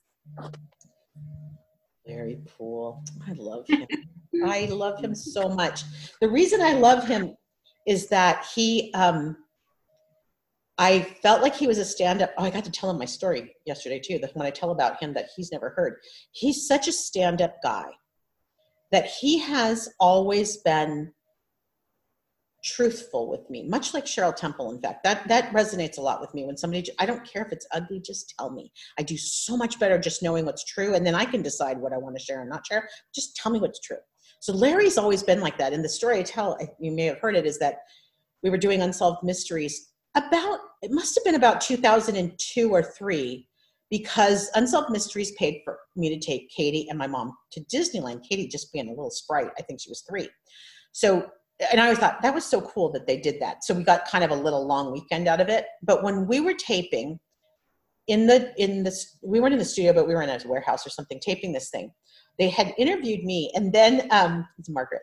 Uh, Larry, uh, they brought Larry on, and I stayed to listen to him. And I swear, I told him, I go, there, I tell a story that you kind of like lost it that day because you said so many things about my case, our case, that I had never heard before that were kind of gruesome. And I, I just was standing behind the camera going, they can't put this on TV. That's 2002. Like, they can't put this on TV. Reality TV was bad, but it wasn't that bad yet. And I'm like, what are you saying? And he goes, I did. And I go, yeah, you did. And so when, when I, you know, telling him that he, he's always, he's a, an I dotter and a T crosser. And the minute he assured me he had nothing to do with any files leaving Orange County, I'm like, thank you. And of course, of course you didn't. Because that's just not how he rolls. He's by the book kind of guy, which is honest to God. Honestly, I think all we want from our police is by the book. Like what's happened is we've gone outside the book. But when you're really by the book, there's actually protocols and ways you treat things that have been designed to protect so many people, including them. So he's just felt really by the book. So uh, it was, he came up and gave me the biggest damn hug, and it was awesome. And I'm sure he's littered with COVID because he's from Orange County, but whatever. It didn't matter. I'm like, I don't care. I'll take a bullet for you, but big boy. And it was great just to see him after 20 years to just be with him. And I'm like, that little kid I had is 20 now. Like, holy crap. Little, they had um, stuffies and toys for her at the cold case office down in Orange County when we went down to visit them after Disneyland. And they had given her the world's largest caterpillar, like those obscene stuffies that are out there.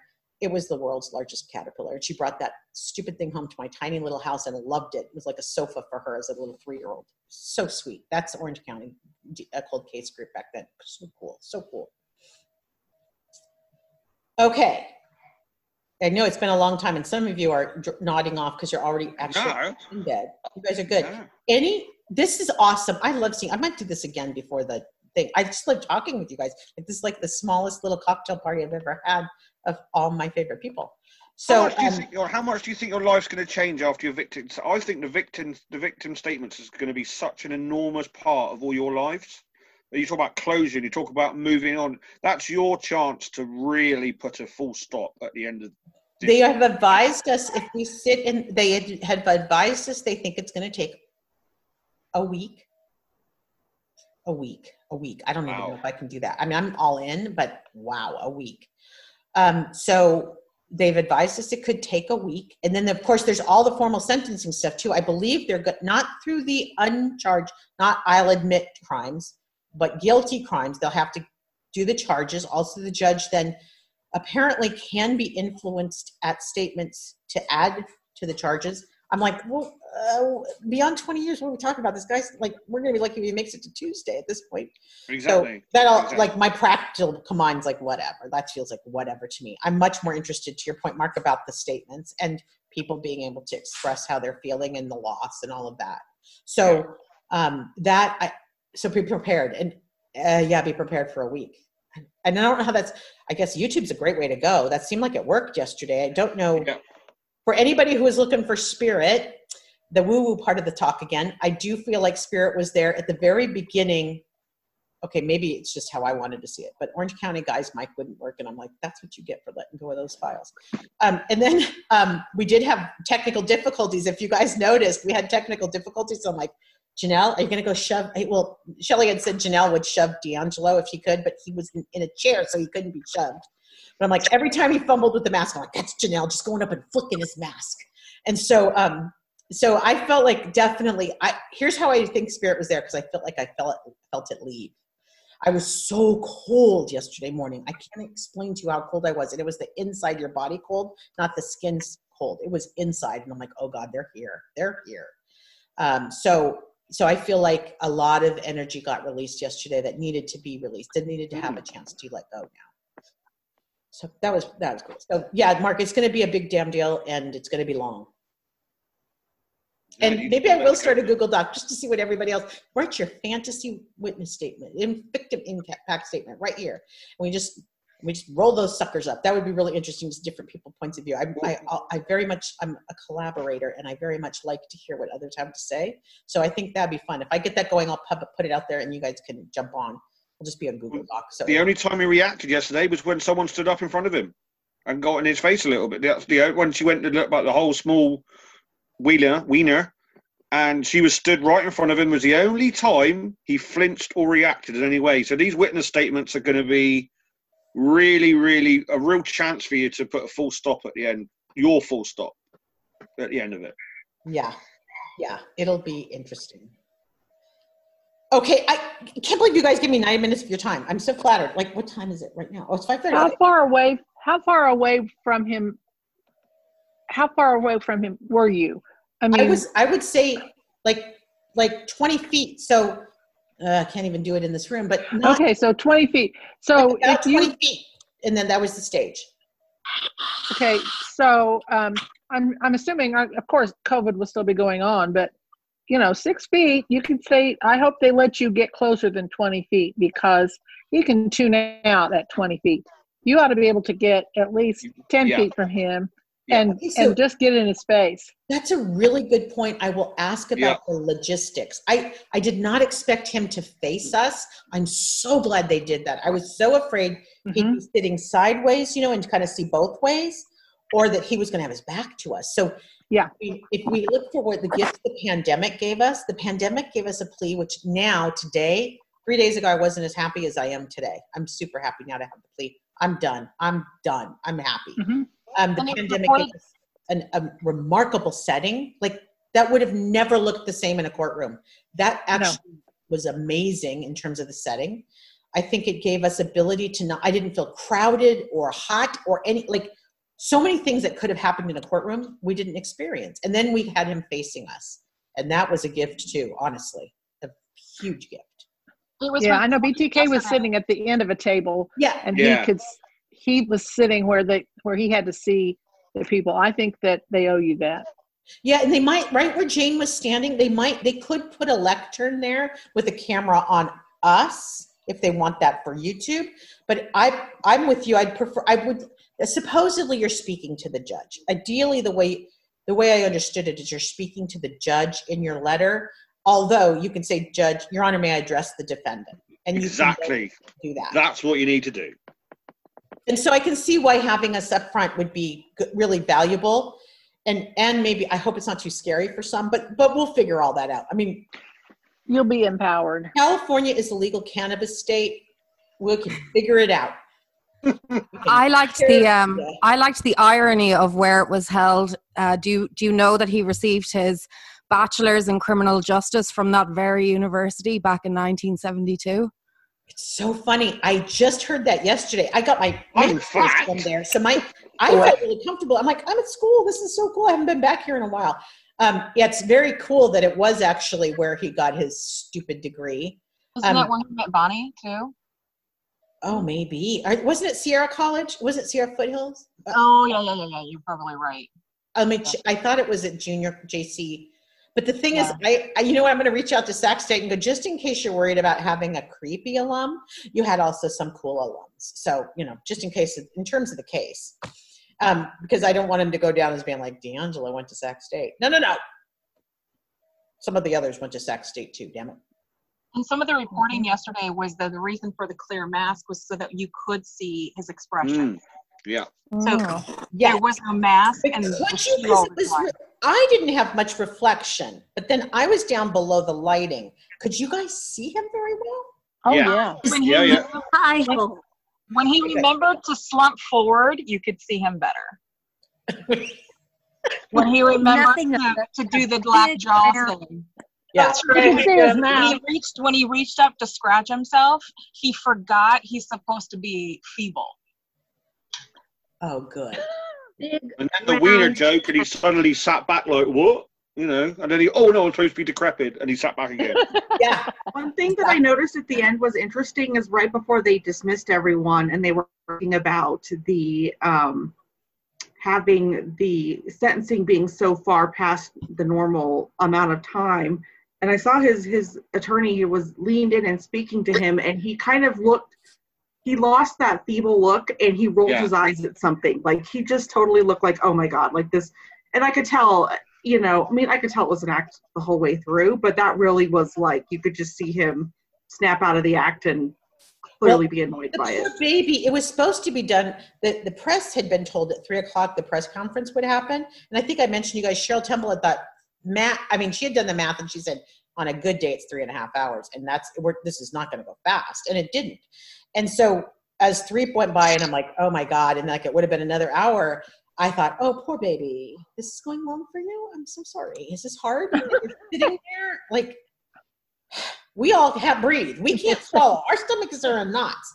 And yeah, as I stood there looking at Cheryl Temple, somebody said, "Were you taking pictures?" Because I had my stomach hand on my stomach. I was doing that thing where if you press, you can do this with your kids. If you press down your stomach, you can kind of keep barf from coming up. You kind of are pushing the barf back down. And I was literally pressing on my stomach to push that. I'm like, if I vomit right now, I kept thinking, I was listening to her, but I'm like, if I vomit, it's going to be one of those chain reaction vomits, and everybody else is going to vomit, and it's going to be disgusting. So don't vomit right now. This is going to not be pretty. But it just it felt that That might have been kind of cool. yeah. oh, it Not was- for you, but for him. room. Yeah. Oh my god. I just like I kept thinking, and and, like I had my little survival pack. It's so funny. I'm like, what does a person bring to court?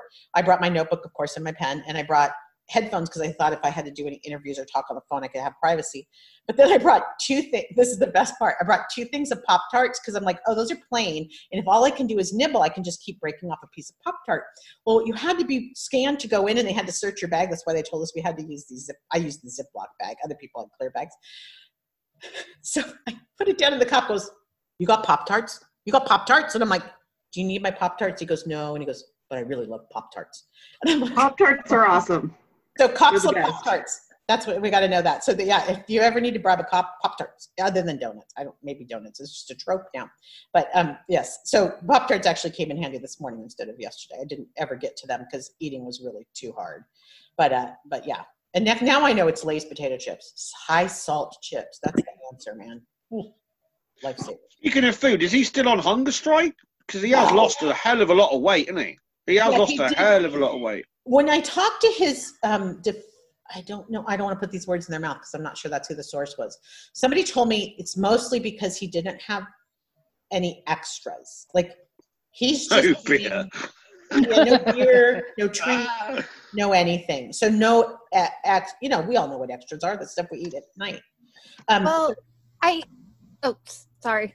Yeah. Uh, Paul Holes said that he would sit in front of his computer and eat peanut butter by the spoonful, and so Oh. he's not doing that anymore. So, you know, and the other thing was that they've said that all he does is pace in his cell, like the whole time. Just yes, apparently, yeah. He that that compulsive behavior. I've heard Yeah. that that compulsive behavior still happening, which would be pacing, right? I mean, what else can you do?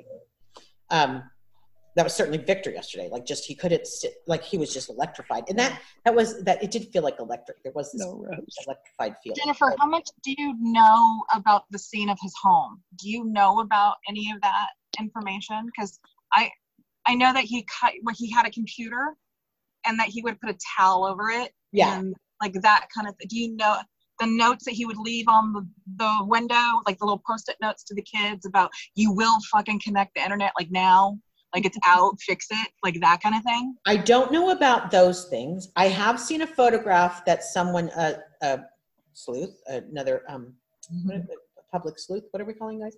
Uh, uh, who has took a photograph that she noticed, and I didn't even notice that, and I was at his house, although I didn't want to trespass. She actually went up on the driveway to the gate. If you look at his fence, and and I, if I haven't shared this photograph, I'll get a copy from her. He had put screws up such that the screw point sat about every three inches across the top of his fence so that you interestingly enough couldn't hop his fence without getting just ripped to shreds by these screws that were aiming up. In fact she shared it with paul holes yesterday and he's like i didn't even notice that. Because who would? That's not something you look for. But she's it's legit. It's a legitimate picture of his fence and that's how hard that's how well he understood people would jump fences to get into yards interestingly enough. So i'll his get that picture. I'll share it. That's his projection because you know he assumes other people do the same things he's guilty of doing, right? yeah. Oh, yeah. For sure Yeah, he won't be in general population. Did you say? he is supposed if uh, i did a podcast a while back where i went through exactly how it'll work but he Uh-huh. goes to the department of corrections does this I, as I understand it, they don't know necessarily who he is in terms of his reputation. They have to do it. They have like a, I'll call it a rubric for all my teachers on the call. Mm-hmm. They have essentially a rubric, and he gets scored based on the rubric. In fact, oh, here's a little nugget I learned today. The district or the prosecutors had almost a rubric because they they had to go see for every crime which checkbox, which thing did he do, and and as we heard yesterday, it almost was like did he do this one? Did he do this one? Did he do this one? Yes. Did he do? Do we have a manual copulation? Yes. Okay. Oral copulation? Yes. Do we like they had a, like a rubric they were using to to evaluate um, every crime, which is actually makes so much sense to me now. It's like a really good way to do something really hard is to just turn it into data points. So the the D- Department of Corrections similarly uses some kind of rubric to decide where he'll go um, so while everybody's like, it needs to be someplace insane, well, it doesn't matter because he's going to be in protective custody. So like, he could be in the backyard. It doesn't matter. Protective custody. I think what it really matters is how much is who has the protective custody that's most like a sieve, and will have people get to him. Which That is such BS, isn't it? Sorry to use the words BS, but that is why is he have why why is he got protective custody? because he's considered a high risk prisoner. So Jeffrey Epstein. That's why. So what? So what? Yeah, tell me. I mean, in the No, world, seriously, Jeffrey Epstein. They don't have a court. They don't have a. They don't have a trial. They weren't able to prosecute him. That that's literally why. And so, and in a world where nobody deserves to be among his peers more, because if you think about it, that's what gen pop would be his peers. Um, he sadly hasn't been with his peers, and that's the part I'm like, damn it, he needs to be. He need nothing that I can find yet has reflected him to himself. Nothing has been held up as a mirror. I mean, if yesterday wasn't a mirror, but it wasn't for him. He doesn't see himself. So I'm like, no, put him with violent men. Let him see himself. Let him be afraid of violent men because that's the mirror he has not had to face. Oh, that could be a title of a book. Um, but anyway, that that is the mirror he hasn't had to face, which is the the, uh, the peers that are out there. He never would have had a jury of his peers out here. We're all regular people. So he needs to be with his peers, but I, it's not going to happen. So I, I Solitary So that's confinement? because. Hmm. what what Mark uh, J- Giselle, No, go for it. I said just I just said solitary confinement maybe or that's what PC is basically. Yeah. It's Well, not, that, it's not solitary in that they're. It's not the punishment. It's not the shoe, as they as they say. that's what he deserves. I'm not that prison literate, but apparently I was told on um, Friday I was calling the way we were sat. They sat us in little batches, you know, with our COVID clusters or people that we are used to sharing germs with, and I was calling them pods. And I was told by the public information officer, she goes, "You can't call them pods. That's prison lingo. You have to say cohorts." And I'm like, "Well, now I'm educated. I didn't Oh, know gosh. pod was a prison lingo thing. Guess you have pods of people in prison." So for the So if he'd had a more of a record, he had a, a lifetime of of a, a, a rap sheet. In other words, he would be in general population because he would have a history of doing this. Is that what you're saying? No, and because he doesn't. him being. uh, I hate to say this because this isn't what I mean, but it's more like him being like a VIP. Yeah, he's a oh, celebrity. Okay. He's a high target. He's a high prize target. That's High it. target. Yeah, head. that's really it. And and and you think about. Wah, wah. I hate to say this, but if you Exactly. Yeah, Exactly. killing them would get you major props in prison. right, and that's the thing. If you think about this from the of Dahmer. view of the Department of Corrections, you Dahmer, don't want it. They don't want it to happen on their watch, right? Like just like Yeah. with Epstein, you don't want it to happen on your watch. So that's this is more about people and their jobs than it is about what's right and wrong. Let's- Well, and he's kind Yeah. of double points because not only is he celebrity for everything that he's done, which is horrible, but he also used to be a cop. Mm-hmm. oh yeah, and a pedophile. Uh-huh. If you want to go for a hat trick, he's on a sex register now as well. Yeah, he's So- a registered sex That's right. But that's a that's a hat trick right there. And he, he raped Minors, basically. Minors, yeah. Right. kids. I mean, I look at it, Margaret. She's sitting out there having her coffee, and I'm like, she was thirty. he's like got the trifecta, right? Where he like fits all the the like higher um people want to kill you more in prison for certain He's got all the yeah. He He's checks all all the boxes. Yeah, his own If he got a death- he got a death rubric, penalty, would he not end up on a death? Would he would he not go to death row? No, it just no, no. So he death still get his protective custody, don't you? You want to be scared right now? They're trying to get the prisoners out of San Quentin because they have something like 700 plus cases right now, of Corona. Gary Ridgway got five votes to release him. Luckily, the other seven said no, but still, five judges voted to release Gary Ridgway because of COVID. Who voted for him to release? Who Yeah. voted for him? I'm just like COVID. Okay, figure it out, guys. But especially at Quentin.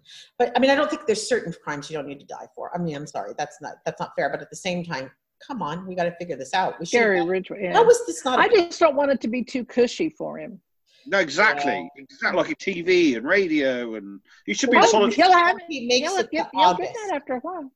I'm You- so, they don't have that. They have to earn it, and they have to pay for it themselves. He'll get Jerry. He'll get Jerry to do his chores. Jerry will spend his time in prison for him. You know, hoovering and whatnot. Yeah, he'll do all that. Yeah. Okay, wait, wait, wait. Where is um, and wait? Who just said they? Uh, Claire, was you that said you started? Who started reading the book already? The Huddle book. And I- there was two Anns. I was one of them, and there was another one Okay, as yeah, well. you said you were just getting started.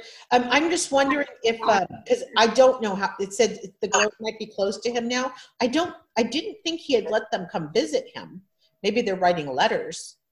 Um, but God, It's I not just, on the record. Everyone, because people constantly check to see his visitor log, and they've never been on there. So I don't know if they're just not putting them on there as a courtesy, or if they phone call- generally they aren't could coming. phone calls and letters. Like, honestly, I would need to talk to my dad if he was arrested just to go, what the fuck? I mean, seriously. So it would make sense if he's at least on phone calls in some way. And And in so, one, um, Yeah. in the whole book, it does say that his one daughter, the middle one, I think, Tessa, Ta- not Tasha, um, she got married like right after he was arrested. She went to Hawaii and got married, which interesting. Poor thing. Um, and That was an interesting bit of discussion at the wedding. Where's her dad? Uh, not an invitation. Why didn't your dad walk you down there? You know, yeah, why should, well, there's a bit of a problem with it. well, kudos to her fiance for not walking away. Kudos to him for standing by. her. Absolutely. Or did she marry a man? I just was presumptive there. But well, I, I don't know. I mean, he didn't say, so I don't know. You're right. yeah, kudos to her to the, her partner for sticking with her Part- because yeah, to the I can't even imagine even hesitation would have been devastating. So Do you think they had a part in him coming clean? I know that obviously all the DAs obviously made it, but do you think they got the daughters in to talk to him about look, Dad, just own up? Just you, you don't think he? You don't think they played a single part in it? I think he's just a coward and didn't want to die. Yeah. I will, Mark. I'll definitely keep my ears open for that. Let's put it that way. And if I get to talk to James, surprise me if they they did. You, you you do hear about things like that. They do. They do set meetings up like that, and Yeah. maybe they brought the family in. Maybe they're the only people who can get through to him. You know, I don't know. Well, and I I've been know. keeping a list of questions, and you can tweet them to me. I'm trying to build a list of questions because what um, James Huddle would like from me is the kind of the list of questions. I get it; he doesn't want to be like putting off. Oh, yeah. So if you have any questions for James, but I'll ask that actually, Mark, because I think that's interesting, and and I care about their human, the girls' humanity. I mean, They're a victim in this as much as any. Well, not, okay, Yeah. not as much as anyone, but their lives have been turned. but their lives, yeah. Just, I mean, can you imagine loving him? Like, I'm so sorry. That's got to be hard. And I yet, just hope that they have therapy, that they're seeing someone. Mhm. I mean, and that was the thing that I kept thinking about yesterday during, and I mean, I felt bad because at some point I just had to turn it off because Yeah. it was just so much. I mean, eh, you know, and obviously you, you, you think about the breadth of all of these things that he's done and even the things that weren't, will never be prosecuted or the statute of limitations you know have expired whatever um it, it just it was just like i can't listen to this anymore. It's just too much you know it's it's, and the- the- yeah the and i felt bad for everybody that was sitting there listening to this just litany of filth you know? Um and i i almost felt guilty because it was like well they can't walk away from this but um the the the longer i listened to it the madder i got at sharon and i was just like what the hell i mean how could she not have I just I that is something that just I don't understand. And when she like filed for divorce and you know finally they finally finalized the divorce, I felt kind of bad for her because I wondered like well, maybe he is the type of person that said, you know, if you try and divorce me, I'll kill you or whatever. Because there Yeah. were a lot of stories about him driving over to their house, like long after she had moved away, and him standing in the street just screaming Yeah, and I've screaming heard and those stories screaming. Mhm. Um, but I just like, but everything I've read about her and heard about her since, you know, he was arrested, it's like, what's her deal? You know, like, I, I just don't get it. So, Those are some interview notes that I hope get released. I, I'm a victim of domestic violence, and it, it's very hard to get help in a situation, Mm. especially if there's religion involved or anything like that. Um, so for me, I really feel for her. She had to divorce him also to protect her assets because she can lose all her assets. So There I- are, you're right. There are very um, legitimate reasons to sever, to to protect things. I thought it was interesting. The judge brought up yesterday restitution. Like restitution from what? What? What are we going to get restitution from? A, he can't even repay the state. So I read an article um, just yesterday or the day before about um, Sharon did not divorce him until 2019. So they were separated, right? And she was able to get his pension and his house. Well, I think it went to his granddaughter, but whatever in their divorce settlement, that's what she negotiated for all of the assets, I'm guessing. Yes. right. And, and I daughters and the understand. I understand like the financial implications and everything. Um, but just like other things I've heard about her and her business dealings, it, it just like g- she just comes off as like I don't know if if that's a you know like did she grow up in an abusive home? You know was that a consequence of living with this abusive man who's constantly screaming at her? And so she took that out on any everybody else. It just but everything i've heard about her it's like oh god like Well, I don't think the law in California applies to her about profiting off of a crime if she writes a book. I can definitely ask James if she's writing a book or if he knows if she's considering it. I certainly that's the book that would sell. Let's face it. I mean, This is probably a really obvious question. I apologise if I'm completely out of the loop, but all these trophies he took, like the rings and this and that, he took from the houses. Did the what? Did his divorce? Oh, what's her name? I've forgotten Sharon. already. Sharon. Yeah. Did she ever get these as a present, or have they ever found any of these? that will all come out after sentencing. If there's anything they can share with us, and, and the something in the souvenirs. James addressed it in his book that he pulled out. Um, he opened up a wooden stove and pulled out some melted down um, gold and said that they were from South Africa. But he thinks now James speculated that he believes that it was melted down jewelry from that he stole from the victims. Because if you melt it down, it's you can't identify where it came from. So it was his. literally- it could have been his way of. Charlene keeping- sold gold, and one of the things she had were a bunch of gold pre preset. They're the the rings that you have before you put the stones in them.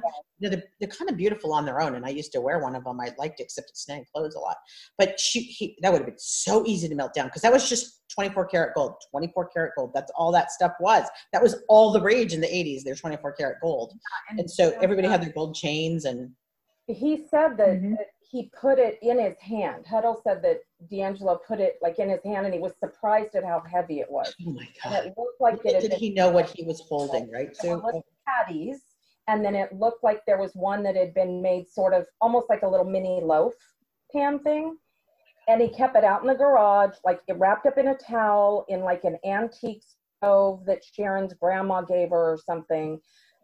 I think that's where a lot of that stuff. a lot of it. Because yeah. then it's near him.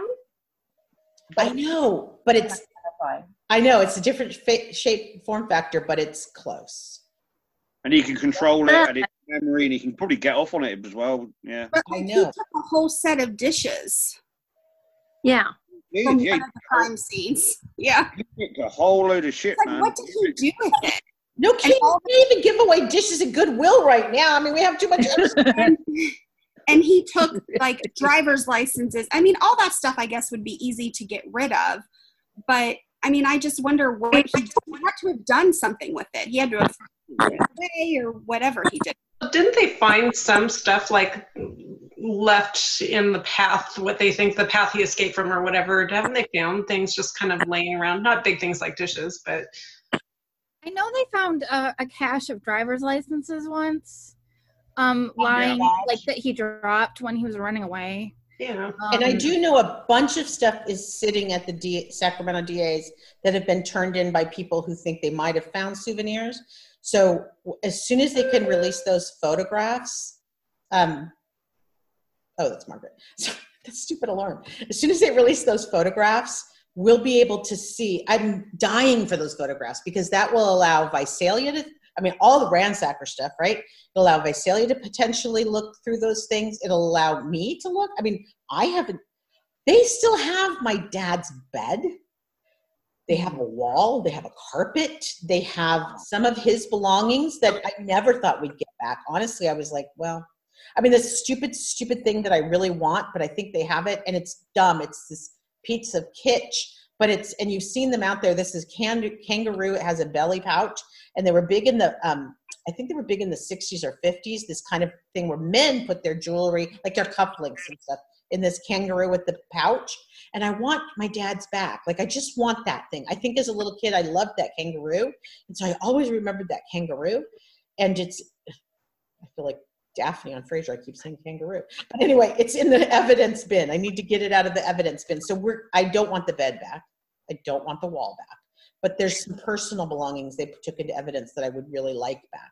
And that um, that will be a big deal. That will be cool for those of us to get some of that evidence back. I mean, it, especially in the murders, because I those had no statute of limitations. So essentially, we knew that evidence was essentially gone for life unless they ever convicted somebody. So that's kind of a, I hadn't even thought about that till right now. Thanks, you guys. That's kind of a win. I get some of that stuff back. Something. Will Will you get it back? Yeah, they will release evidence after sentencing. After it's done, they'll let us have that stuff back. So that's good. And then I hope they'll release the pictures of the unidentified stuff. And those of you eating are Yeah. making me hungry. Uh, so Yeah. I'm not going to have to have a midnight feast in a minute. It's almost- drinking. Um, I have a question. Do you know if there's any uh, evidence that clearly the different counties have evidence that they didn't enter into discovery um, with the with the prosecute uh, with the defense? Margie's shaking her head yes, but I also know yes, that's true. So yeah, yeah, there, there's. Can I give them one little story? My question is, Can I even give them though they one kind of didn't, did, they didn't. ahead, Kelly, and then I'll go back to Margie. Go ahead, Kelly. So I guess my, my question is, since they didn't share that in discovery, is it going to be uh, some, to their detriment to share it after sentencing? So that's a really good question. You know, I'll ask that. I'll ask about that, Kel, because that's a good question. Um, and and and I, I and you know I'm curious about the law anyway, so I'm kind of curious how that works. So I'll I'll find out about that. And then Margie, you wanted to add something, a story about something, Okay, when you did when we did the podcast, right? one story that I never told This is you about. Visalia. If you have it, I'm pointing to Margie on my screen, but this is Margie and the Visalia podcast. So Margie wine, not Margie Scotch. Okay. Okay, yeah. Yeah, no, not your, not, I'm the wine drinker, your mom is the scotch drinker. Okay, so one of the things that a friend of mine who was being hit turned in was a silver box and it was homemade and it had the name S T A N T O N on top of this box. She turned it in to Sacramento in 2013 Okay. we want a picture of it and sh- they're ignoring her they're not giving her a picture when she turned in 200 pieces in 2018 i believe it was she has pictures of all those Okay, the ones in but not the earlier she stuff. does- Okay. no, and okay, so why that box is important. In Visalia, the ransacker hit that home The Stanton. on Howard Yep, on Howard, right next to the ditch. And well, he was my high school boyfriend. And I knew he was doing that kind of stuff because he made a ring for me that Oh, was yeah. also stolen out of my home. We want a picture of that box so I can go to Mr. Stanton, who is an attorney, and say, Is this the one you made in high school? We so can't I get a know the friend you're talking about, and um, I'm pursuing those photographs for that reason. good. So I will pursue those photographs because I think that's important, and I do feel like is. Visalia is- yeah, I feel like Visalia is getting kind of shortchanged in all of this. So I'm going to do what I We can. know why. We know why. Yeah, well, I know, and Okay. well, you write your book, Mark, Okay. Well, I'm, I'm done. also know I- why. Yeah. So I'm okay, muting I'm gonna, myself. I'm gonna wrap things up. So just so we're done. Um, but you guys know where to find me, and um, thank you so much for this discussion. I, I actually this to me is more enjoyable than anything else I've done today. So thank you. I really like talking to everybody, and um, maybe we'll do one more before the witness statements. I'm gonna start that Google Doc. Now I'm intrigued. I'm like, I'm gonna go through that. I'm gonna start to see. I'm gonna do my little rhetorical analysis and see what the trends are. It's- that kind of interests me as a as a rhetoric study. And if you don't know what rhetoric is, that's the art of bullshit. And I give you mine. That's why very good at it. Okay, I will. Um, I'm going to end the meeting, but I thank you guys so much for coming, and then I'll post this. for anybody says I missed it, I missed it. I'm going to post it, so it'll be up there. Highway in the sunshine, where the days are longer, the nights are stronger.